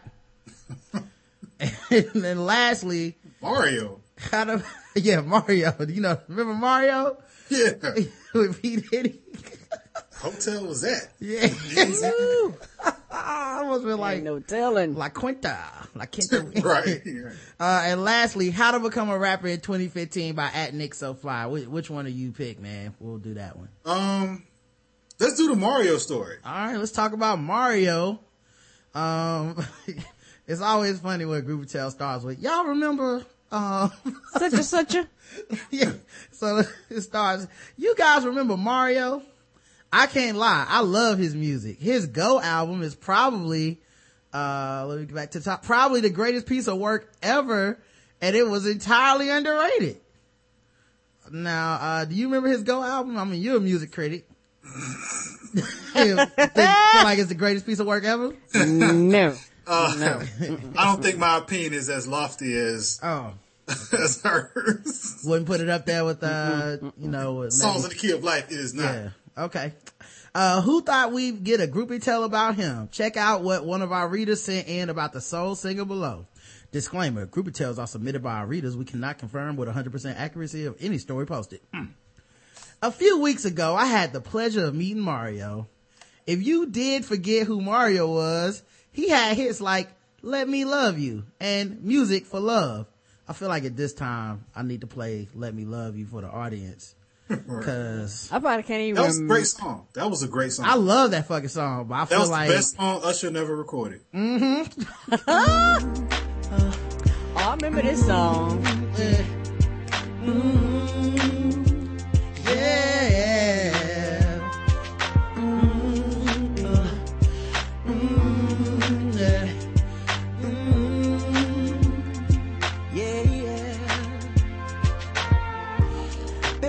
just don't get it. Do you enjoy being hurt? I know you smell the perfume and the makeup on this shirt. You don't believe his stories.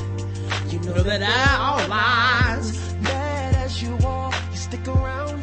and you just don't know why. If I was your man, Baby, you, never worry about what I do, I be coming home. back to you every night, doing you right. Woman Deserve good things, this for the diamonds. hand for Mama. ring. Baby, you're a star. I just want Say that again. Didn't he beat up his mama or something? I think he did, yo. I think he oh. did. That's funny. Yeah. Don't, don't beat up your mamas. Don't That's- beat up your mamas. Don't go Dez Bryant on your mama, Yeah, people. don't Right. don't don't beat Don't go up, Christian Bale on your mamas. Yeah. yeah, don't beat up your mama children listening to the show. yeah. Wasn't, wasn't his last name Winans or something like that? Or what was his? That's the other one. That's the other. yeah, it was Mario something. He's the other Mario. He's the non-Winans Mario. Yeah. And somebody brought up a good point. That does sound like a song that Ne-Yo would sing. Oh yeah, it does. Yeah. I wonder if he wrote it. He might have written it. He may Yeah, have wrote, wrote honestly, it. I, on the low, if you look at the lyrics, it sound like um some shit Joe would have wrote. Oh, it does sound like a Joe song. Yeah, Joe stayed, man. You got to stay on top, man, when you messing with with Joe, cause Joe fuck around take your woman, cause y'all had one argument over damn a biscuit or something. right. right. Like Next all, thing you know, he, he he he fucking on the bear rug in front of in front of the fireplace, and you don't know what happened. all- right. every single one of this nigga's songs is the same. It's just like your man ain't shit, and I'm here for you. It's like damn. Ne-Yo wrote that bitch. I thought so. Mm-hmm. Cause it's, it sound like his lyrics. I was like, Yeah, it sounded like a Ne-Yo track. Ne-Yo It wrote does. that. right, Yeah. right, yeah, yeah. You fuck around with them Joe songs. You know, it'd be like, he left his dirty drawers on the floor. I'm here for you, girl. What, Right. what, how, how did we get here? What, And he what's be, li- happening? he be lying about all the shit he got. Take out Joe. a night cruise on a yacht. You can't even see the water. What's the Fuck purpose of that, man? Dirty Mac. I don't man. like that. He's cocky because his name is Joe. You gotta have, you gotta be a cocky motherfucker Right. to be a celebrity and just go by Joe. Especially all the Joes in R&B first. Right, right. I'm just Joe. Yeah. I think that nigga made Joe Public Give change it up their name. for Doug. right. What's your last name, Doug? I want to look you up. Nah, it's just Doug, bro. That's Doug. Yeah. By the way, I, I noticed you uh, ain't holding your woman's hand. Uh, is she with you? Damn, what a dirty Mac. Anyway, so um, she said, and she goes on to say, uh, he did a concert in my hometown. He still has a beautiful voice, by the way.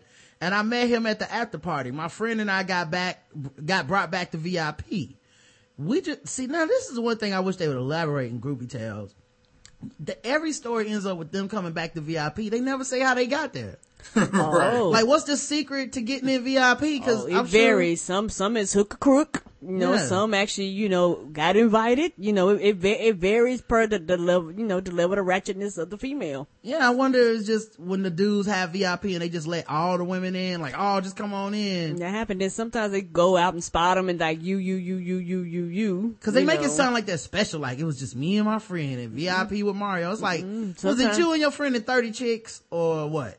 Right. And some of them sneak in there. Like Right. yeah, so yeah. So she says, we just took pictures and chatted. He took pictures with all of his fans, never left anyone out. He's such a stand-up guy and so sweet. Oh, Yeah, you can tell she was like, I'm gonna give him some pussy. right. her mind already made up. Look at you. Did you really beat up your mama, Mario? yeah. You ain't hit her too hard, did you? That's okay. I can make an allowance for it. You know, you like my Sean, you my Sean Penn. Right. That's that's okay. You can beat my pussy up. Right. after the after party is what? The hotel, of course. So me and my friend, ah! that's what she wrote. She knew what's up. So me and my friend leave with them and go to their pow- their rooms. Well, I went to Mario's room. Oh, I feel so bad for her friend. Right. I hope her friend knew Yeah. what was happening She had because to she, got left. She had to fuck like a bouncer or something or security. Right. Yeah. The, the DJ. yeah, cause she said go to their rooms. So I'm assuming she fucked like the drummer or something. The guitarist. yeah. Back, Uh, back, background singer. Right, we gonna get another group of tell. I fucked Mario's drummer. Right. Yeah. I always feel like you fucked the bass player. You Yeah. was just you was just ready to fuck. Yeah, yeah. Right. Who's left? The bass player. All right. I feel like every bass player doesn't have much to say. Like I don't know Right. why. Right. Like that's probably It's, it's just waiting. He waiting for you to walk past the singer. He waiting for you to walk past the guitar player, walk past the drummer, and eventually, yeah. my time. Yeah, I could imagine the stories they got. Yeah, how much pussy has a bass player gotten that started with the conversation? So what do you do in the band? Play the bass, baby. uh, we just sat there and talked about music, sung a few songs, sung songs, talked about the industry, told me how he felt about not getting to meet Aaliyah, told me what This a inspired. deep conversation. Wait, wait. He told he, he told her about not getting to meet Aaliyah. yeah. What Yeah. the hell kind of conversation is that? This almost bad as the girl who fucked Chris Brown. She she talked to him about Rihanna. I'm like, what are you doing? I thought you was trying to okay. what, what, did they get high? Uh she didn't say they got high, they sang songs. Yeah, okay. We go to the hotel room and fucking we singing songs and shit like that. There's Yeah. something else going on. Oh, maybe they did, she left it out. right. He told me what inspired Braid My Hair. And, and Oh, break. What? uh, I'm assuming that's a song that I'm assuming so. and I don't think I heard braid my hair. Not unless I heard it. You know me. You know I'm old. I be hearing No, I haven't I haven't heard it either. Here here it is. It's Braid My Hair, Karen.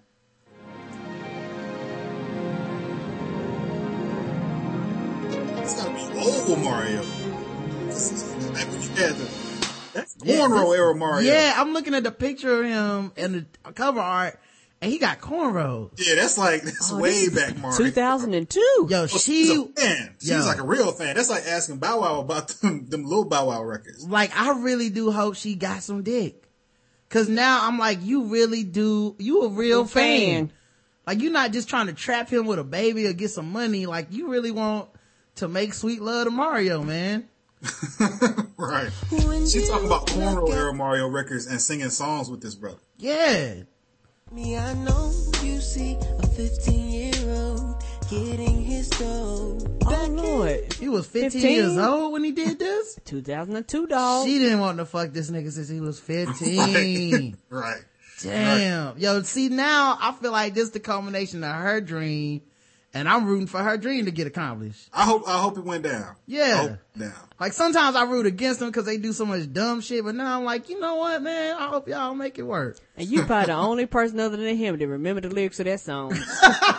That's why they was singing songs. right. He's like, oh yeah, nobody sings the hits for me.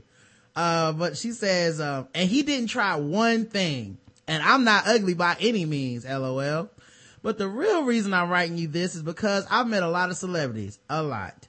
But Mario is just different.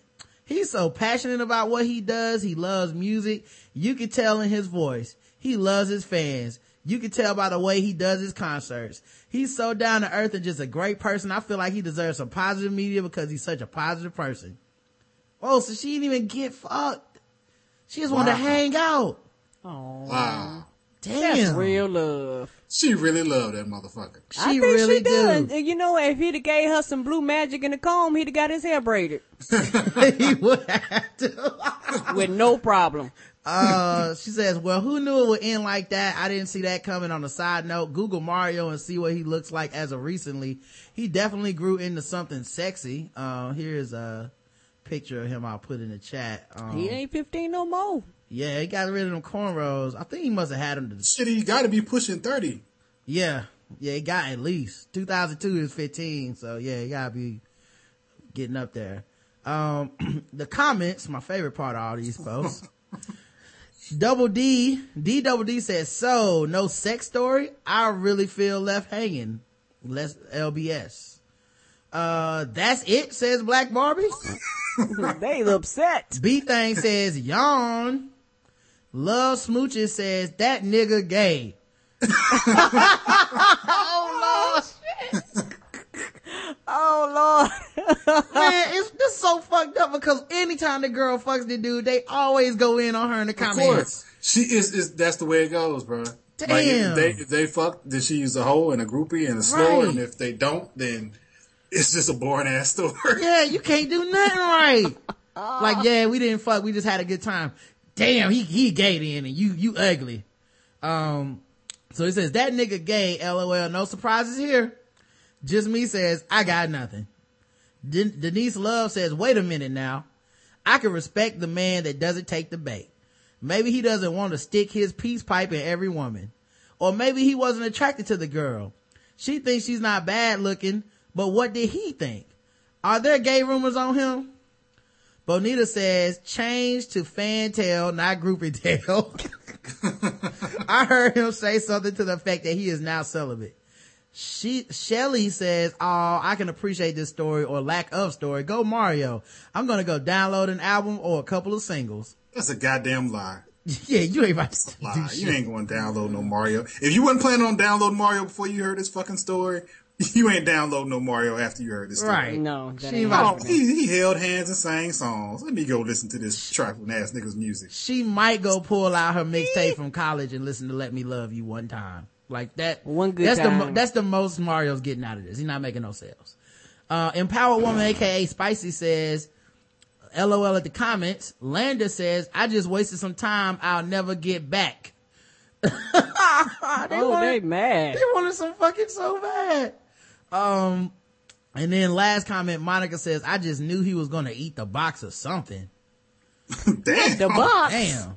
Eat the whole box. yeah, she's like, he didn't even eat the pussy. I'm just gonna leave a comment and say, I think this is very sweet. no, I'm just gonna, that's our Such a wholesome, Yeah. wholesome story. Seems like a good guy, man. Now, you don't have to call him gay. Um, but yeah, that's, that's, that's BallerAlert. up to Mario. Yeah, shout out to Mario. That's BallerAlert for, um, for this time. Let me, uh, finish with the music. Uh, where we at here? Fuck she a natural born hustler. She ain't chasing no suckers. Only mess with real niggas. She ain't never fucked a buster. So your cars and your jewelry that she really don't excite. And all them hating assholes in the club wanna fight it. She was born in the A, went to school in DC. Got a job in Dallas, Texas, and then moved to Tennessee. If you ain't a five star, need to go ahead and face it. Fake Gucci, fake Louis, shout it, that'll make you face it. Ain't a five bitch. It ain't a five star bitch. It ain't a five star bitch. Ain't a five Mm, that song be going hard. I should have, I should have, I should have picked the Young Thug story. Oh yeah, I know the chat room gonna be mad at you, man, but don't worry about I it. picked- That's my fault. I picked that whack ass Mario story. Nobody knew that, that they didn't fuck. Okay, I don't read the stories before I read either. Like for all we know, Young Thug story could be one paragraph. Maybe they didn't fuck either. I doubt it. Yeah, come on. You know something went down with if young Young Thug. Thug, if Young Now- Thug didn't fuck, oh wait, you know the gay comments would be off the chain in that one. When in doubt, err on the side of the rapper.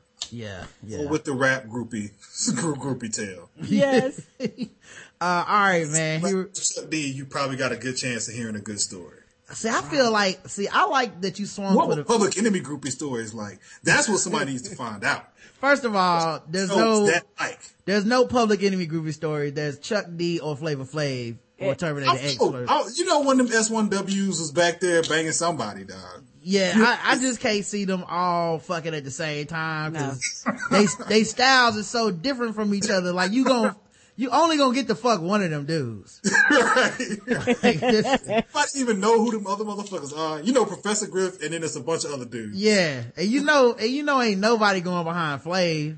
Oh, So all all his women get to keep to himself. But yeah, somebody needs to uncover that. Like, what what what are the public enemy? What would a public enemy group? I bet you don't take that big ass clock off. He's about to set it on your ass. Who want to deal with that? I wonder if Chuck D had to follow him on Twitter, I guess in my mind I just can't picture him ever not being being serious. Yeah, me either. Me- I just feel like he'll start giving a speech to the girl while she taking her yeah, clothes like what off. was like? Did you did you ever like lighten up, bro? was it ever like a party backstage? Did y'all do any? Because these motherfuckers toured the world repeatedly, and I'm like, where are y'all stories, dog? Like, Still you gotta do. have 'em. Like at some point, y'all had to have fun on the road. It could have Yeah. all just been like reading Farrakhan interviews and fucking quoting the Quran or something. Like it had to be some kind of real shit going on at some point. I hope. yeah. Oh man. Because they were a big ass group, dog. Like They something to were. go down the This- this- This reminds me of an episode we did uh, so long ago, like when we first were starting the podcast, and uh, Chuck D had followed me on Twitter or something. It was a big deal to me at the time, and uh, we did a whole episode with me and, and doing a Chuck D as a kid impersonation. and it was it was all Chuck D not having no fun, like just ruining all the other kids' fun. Oh, they gotta be monkey balls. Right. yeah, exactly. Yes. And then uh Chuck D uh hit me up on Twitter and said it was funny, man. But he was like, Man, of course I have fun. Come on, man. It's like, Nobody seen you smile in 30 years, bro. Yeah, hey, that's what I said. That's what I that you can have fun. Yo, that's what I said. And he sent me a picture of him smiling, but but it was like barely a smile. I was like, Chuck, I don't know, man. Right. It, it like it hurts him. Like he had like, all right, give me a minute. Give me a minute. Yeah. I know how to do this. Like I remember how to do yeah, he went and found the one picture. I was, like I feel like to make Chuck D smile, you gotta be like, think about a racist dying. Then he'd be like, okay, right. all right, you got me. Oh Lord. All right, here here's our first article in Guess the Race. Um, I'm play my uh my music for Guess the Race here. Uh, now that it's time for some Guess the Race. That's right, it's Guess the Race time. Now that it's time for some Guess the Race. That's right, it's Guess the Race time. That's right, it's time for Guess the Race, the number one game show going across all of podcast land. We read and play news articles from all over the globe, and we ask our contestants, today, Stereo Williams, to guess the race. And the chat room plays along, and they're racist. All right. Very. A woman is arrested for, uh, for maiming after a man claims his girlfriend tried to bite his penis off. Oh. just leave me. You know what I mean? like you ain't got to just just leave with what you came with. Don't don't take my dick on the way out because that's not fair. Feel like you didn't bring that to the relationship. so you can't take, you can't leave with it, Yeah. Um. no matter what the contract says. Yeah. A night out drinking and an argument with his girlfriend nearly cost a Tulsa man his penis. Officers responded to a Tulsa, hosp- a Tulsa hospital earlier thir- early Thursday morning where a man claimed his girlfriend attacked him while he slept. Amber Ellis was arrested for maiming and assault with a dangerous weapon. Her teeth? According to the police, Teeth can be a weapon. the victim said he and his girlfriend were out drinking and began to argue while walking home about how needy she had become. Oh. The- She said, we'll see how much, how needy I am. You knew that wasn't gonna end well. Mm-mm. The couple verbally fought in the apartment until the victim told police Ellis stormed off, slamming the bedroom door. Police say the victim fell asleep on the couch only to wake up to find Ellis biting his penis off. Oh. Yeah, they have penis in parentheses, so I'm assuming he said biting his dick off. Of course. Bite my dick off. Uh, or maybe cock. I don't know the race of the dude, so he could have been white. The victim told police he fought Ellis, she, he fought Ellis off of him, but she hit him in the head with a laptop computer. Well, damn. What kind of Ric Flair bullshit is this? Oh, then she pop him and say, woo! Over an argument about about how needy she was. Right. I feel like he won the argument at this point. Like, if you hit me in the head with a laptop and bite my dick off, I feel like I won the argument. You the too needy. yeah. Right. Once, once hospitalized, the victim received several stitches to the base of his penis and he was treated for injuries to his head, face, neck, fingers, and knee. Well, goddamn, was she chopping him up? She was taken into custody for an interview and ultimately booked into the Tulsa jail. So I guess the laptop was the weapon. Guess the race. of Amber Ellis. With a name like Amber, it's tempting to just assume that she's white. But let's take a look at the facts here. She got it. She she got angry because he called her needy. Mm-hmm. They were walking home. Mm-hmm. Let's think about this. I'm gonna go with white. All right, let's check the chat room, see what they believe. White, whiter than Michael Jackson after death. Oh. Amber, white, pink peen eater. She Columbus, his peen, white, white. Oh. Followed Don Lemon's advice, white. Oklahoma, which means meth mouth, which means sharp teeth, which means cheese eater. Heard Beck's album before all the fuss, white. white Walker, the cheesiest, also zero black people in Tulsa. Patricia Arquette, nibbler of that man cheese, white, white. The Becky from Plies song, white. Patio Gorilla. so Leonard Brothers went black. White. Lorena Bobbitt, white. I know multiple black chicks named Amber. They fine also, so I'm going black. She thought the blacks and gays should have stopped what they were doing and helped bite his dick too. Taking circumcision into her own hands, white and white. The correct answer is stereo. You got it, white. White woman.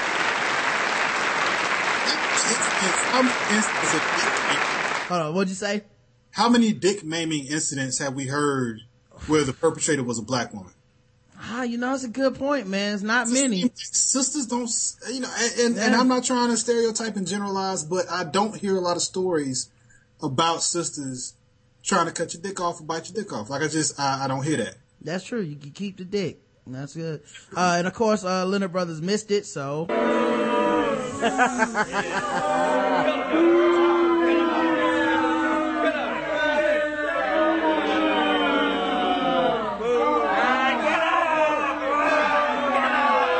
Whoa, whoa, calm down, crowd. They got rowdy on Leonard Brothers. Now they're gonna turn tables The over only here. person that Still went together black. too. Yeah, yeah, Oh wow, yeah, she definitely will bite your dick off. yeah, that's a dick biting lady. That's a that's a dick biting white woman right there. Mm-hmm. Her face looked like, yes, I bit that dick. Right. So, and I and do it wasn't even again. like because he abused her or even cheated on her. That's what's bugging me out. Is like he just said, "I think you need to, to change your behavior." yeah. As, as as as it pertains to your neediness. I feel like you kind of needy. What? Okay. Okay, we, we're gonna see what you need before the night is over. Right. With, right, that's how that conversation You know what? I'm in the mood for sausage. And I'm not. right. I, no, I don't need to go by the store. Mm, I'm good. Uh, let's see. Let's do another one here. Um, all right. Let's see. Arizona man, 18, charged in alleged sex assaults. A prosecutor announced an indictment Thursday after an eight, against an 18 year old Arizona student charged with sexually assaulting about a dozen girls over nearly five years. Oh, he was a serial rapist. Oh, Charges against Tyler Cost of Santan Valley include multiple counts of sexual assault with a minor, sexual abuse with a minor, and sexual conduct with a minor. He also oh. faces one child, one count of child molestation. Uh, the oh victims, everybody getting some, ain't they? yeah, he- Against that- they will. the victims were from 12 to 17 years old. Oh, This ain't ouch. around junior high kids and shit. Mm-hmm. Cost was born in 1996, so he was 13 when the first offense allegedly occurred. But they plan to try him as an adult on all charges. In Arizona, once an individual turns 18, we don't have a choice. So basically, since he didn't give them a choice, he ain't got a choice. Um, uh, attorneys with the law firm representing Cost did not immediately respond to requests for comments. During a hearing last week, an attorney for Cost requested a change of venue and a gag order on the sheriff's office. The judge said he could not address those requests and told the defense to bring up the issues again once Cost is formally charged. Cost is scheduled to be arraigned May 16th. Cost will face between 147 and nearly 334 years in prison if convicted on all charges. Of, I hope he's a vampire because that motherfucker ain't never getting out. Ever. Um, Pinal County Sheriff's deputies arrested Cost last week, accused him of being a serial sex predator who assaulted at least 18 students. Ooh. Uh, they said, uh, they could not comment on why the indictment only involved 11 victims, so maybe seven didn't come forward or didn't want to testify or something. According to the them indictment, have passed. Maybe, well, at that young though, Karen, 13, 12 Oh, to okay, 17. okay, they really, really young. Yeah, according to the indictment, none of the alleged sexual assaults occurred in a school campus. Cost is accused of sexually abusing victims in his bedroom, in a parked car, or park, and out in the desert.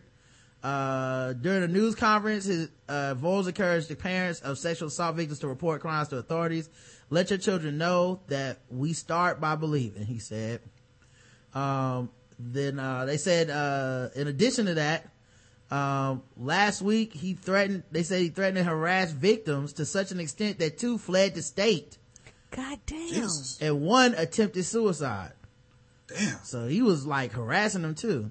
This is a serious and uh, serial sex offender and rapist. Uh, they said investigation was initiated after the sheriff's office got a call March 25th from someone reporting Cost had sexually abused and molested five teenage girls.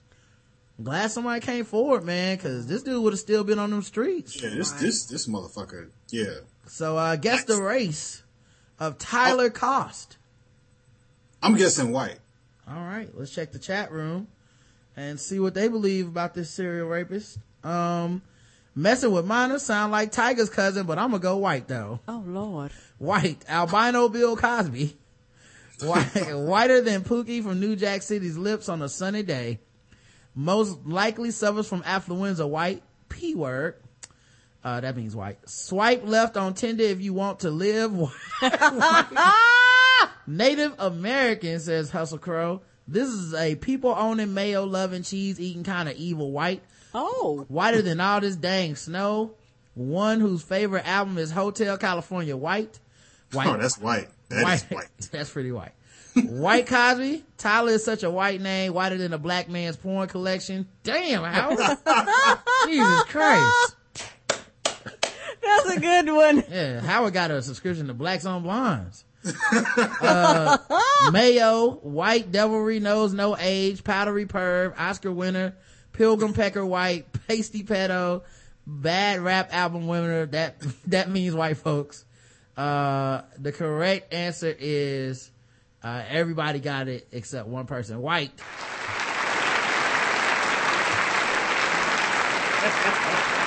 and, uh, who, who guessed Native American? Was Somebody that Hustle. Crow? Somebody overthinking shit. Yeah, terrible, man. I believe he was Vietnamese. Yeah, say that again, Stereo. I believe he was Vietnamese. Right. Cost, I mean, it could be spelled with a, with a Q. I don't know. Yeah. So boo, Hustle Crow. All right. Let's go to the bonus round. What's my bonus music?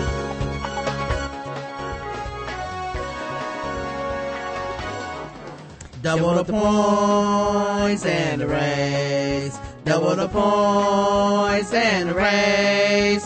That's right. Bonus round against the race. Double the points, double the race. So far, stereo is two for two. Let's see if he can finish off strong. Here we go. Um, let's do, uh, let's do this one. Um, alleged police brutality victim caught on camera punching himself in the face. Oh. In a video released Tuesday, a California man who accused the Oregon police of giving him two black eyes is shown to have beaten himself. Yo, this is ingenious, but like they caught him on camera, so he got fucked. Right. Um, after getting arrested January on charges of stalking and first degree sexual abuse. Oh. 33 year old Alexander Robinson Thomaswicki, Thomaswecki filed an assault complaint against detectives claiming he had been beaten. Unfortunately, jail cameras told a different story. The four minute video shows Thomas Wecky pacing as he punches both eyes. He then sits down, resumes punch, punch, pounding his face. The time stamp shown in the video is not adjusted for time. After Thomas Wecky was confronted about the recording, he told detectives that he thought the complaint would get him released. Thomas Wecky was subsequently found guilty of initiating a false report and attempted coercion, earning him about a $500 fine and 20 days in jail, plenty of time to get back at the guy who roughed him up himself. uh, guess the race of Alexander Thomas Wecky. That name sounds Polish. I gotta go white. All right, let's check the chat room. Whiter than all of Quincy Jones' baby mamas.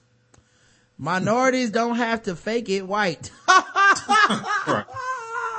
He was black, we, we know he would have got his ass beat. Dog kissing Negro puncher. Uh, one who can't breathe, who, one who can breathe white. Okay. Uh, wow, they got so many. I had to scroll back up. Where was I at? One who can. Stop hitting us. Oh wait, only a white man can be this diabolical. A black man wouldn't have to beat himself. White. Stop hitting yourself. Stop hitting yourself. White. White. Beating himself off in jail currently. White. He was black. He, if he was black, the cops would have definitely did it for him. White. Uh, fist raised and white power salute. That last name, white, Polish, like that dirty MFer that coaches Duke. Oh yeah, thou who shall not be named. Thanks, Dr. Dostacks, for respecting that. Jewish. Oh, Lord. Jewish last name White. It's a do- it's a shock he didn't blame a black guy for this White. Right. Uh, yeah, that's true. Two niggas came in here. Right. How did they sneak in here, sir? Nobody's been past me all day. Yeah, it reminds me of that uh one of my favorite shows, American Dad. Uh Roger does a crime one time and uh they're they're in trouble and they're like, What are we gonna do? Police are coming. He's like, Well, did you see him? He's like, Who? The black dudes who broke in here did this. A black Did you, uh, did you ever see that Sopranos episode? Um, unidentified black males. Yeah, yes, yes, Spent yes. the entire episode like everything that happened to them. They blamed it on, On black people. on black guys. God, such good social commentary. um, let's see, a black man wouldn't need, uh, white on white crime, uh, amateur Kool-Aid maker white, whiter than Howard's tasting women. Oh. Oh, Negro purchaser, my bad, L- Linda Brothers. White, um, let's see, American Dad. Okay, so the rest is just them talking about American Dad. All right. Yeah, uh, the correct answer is white. Mm-hmm.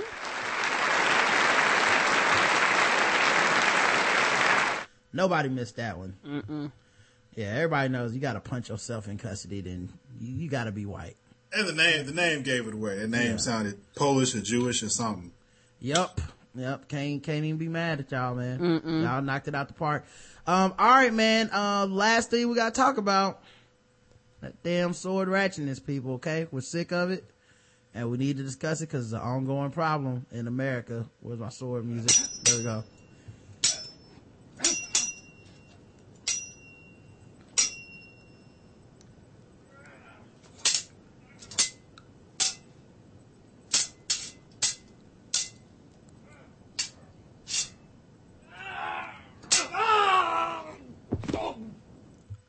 This is one of the sad stories about sword ratchetness we have to read. A man who threatened to cut his neighbor's head off with a samurai sword has had his sentence reduced. Why? Right. Was it less threatening once he was in jail? I Because if you charged with a gun, you don't reduce the sentence. right. A man who brandished a samurai sword at a neighbor and threatened to chop his head off has had his sentence reduced by a third. oh. Mm-hmm. Ironically, less than the head is proportional in your body. Um, Adam Neal, 31, waved the weapon and threatened to kill the man during a rant triggered by a spat at a party. Neal of Bluebell Close in Newton Hyde was caged for 18 months at Manchester Crown Court last October after he admitted affray and possession of an offensive weapon. But judges at London's appeal court ruled his punishment was excessive and cut it to 12 months, meaning he will be free within weeks. Yeah, free to cut again. yes. So we not gonna jail him until he finally kills somebody. Then we're like, oh yeah, I guess I need to be in there.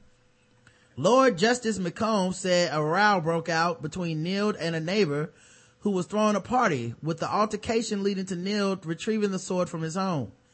He was seen gesturing with the weapon before screaming, I'm going to kill you. I'm going to chop your head off toward the neighbor. Pretty straightforward. Mm-hmm. You should add more time for that Right. foolishness. I, I don't want the police to get any of this wrong. Write it down. you get five more years for that comment. On appeal, Neil's lawyers argued that he had been sentenced on a mistaken basis that he'd been drinking heavily before the fracas. Nigga, it's worse if he was sober.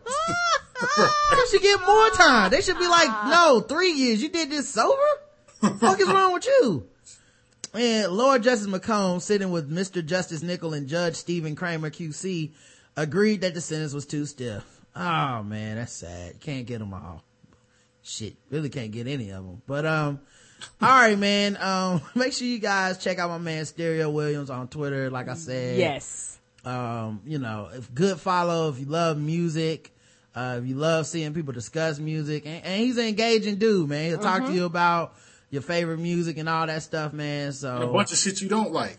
yeah, and a bunch of shit that you don't. Maybe you'll find something that you don't even know you like. You know what I mean? True. So uh you never know man so make sure you follow him real cool dude and uh thank you so much for doing the show with Thank us man you, sweetie. oh, man, thanks for the invite. It was fun. no doubt and of course check us out tomorrow we'll be back about 5 Mm-hmm. and uh just uh the black guy test on itunes and stitcher and all that stuff and uh until tomorrow love you I love you too, baby. Mwah.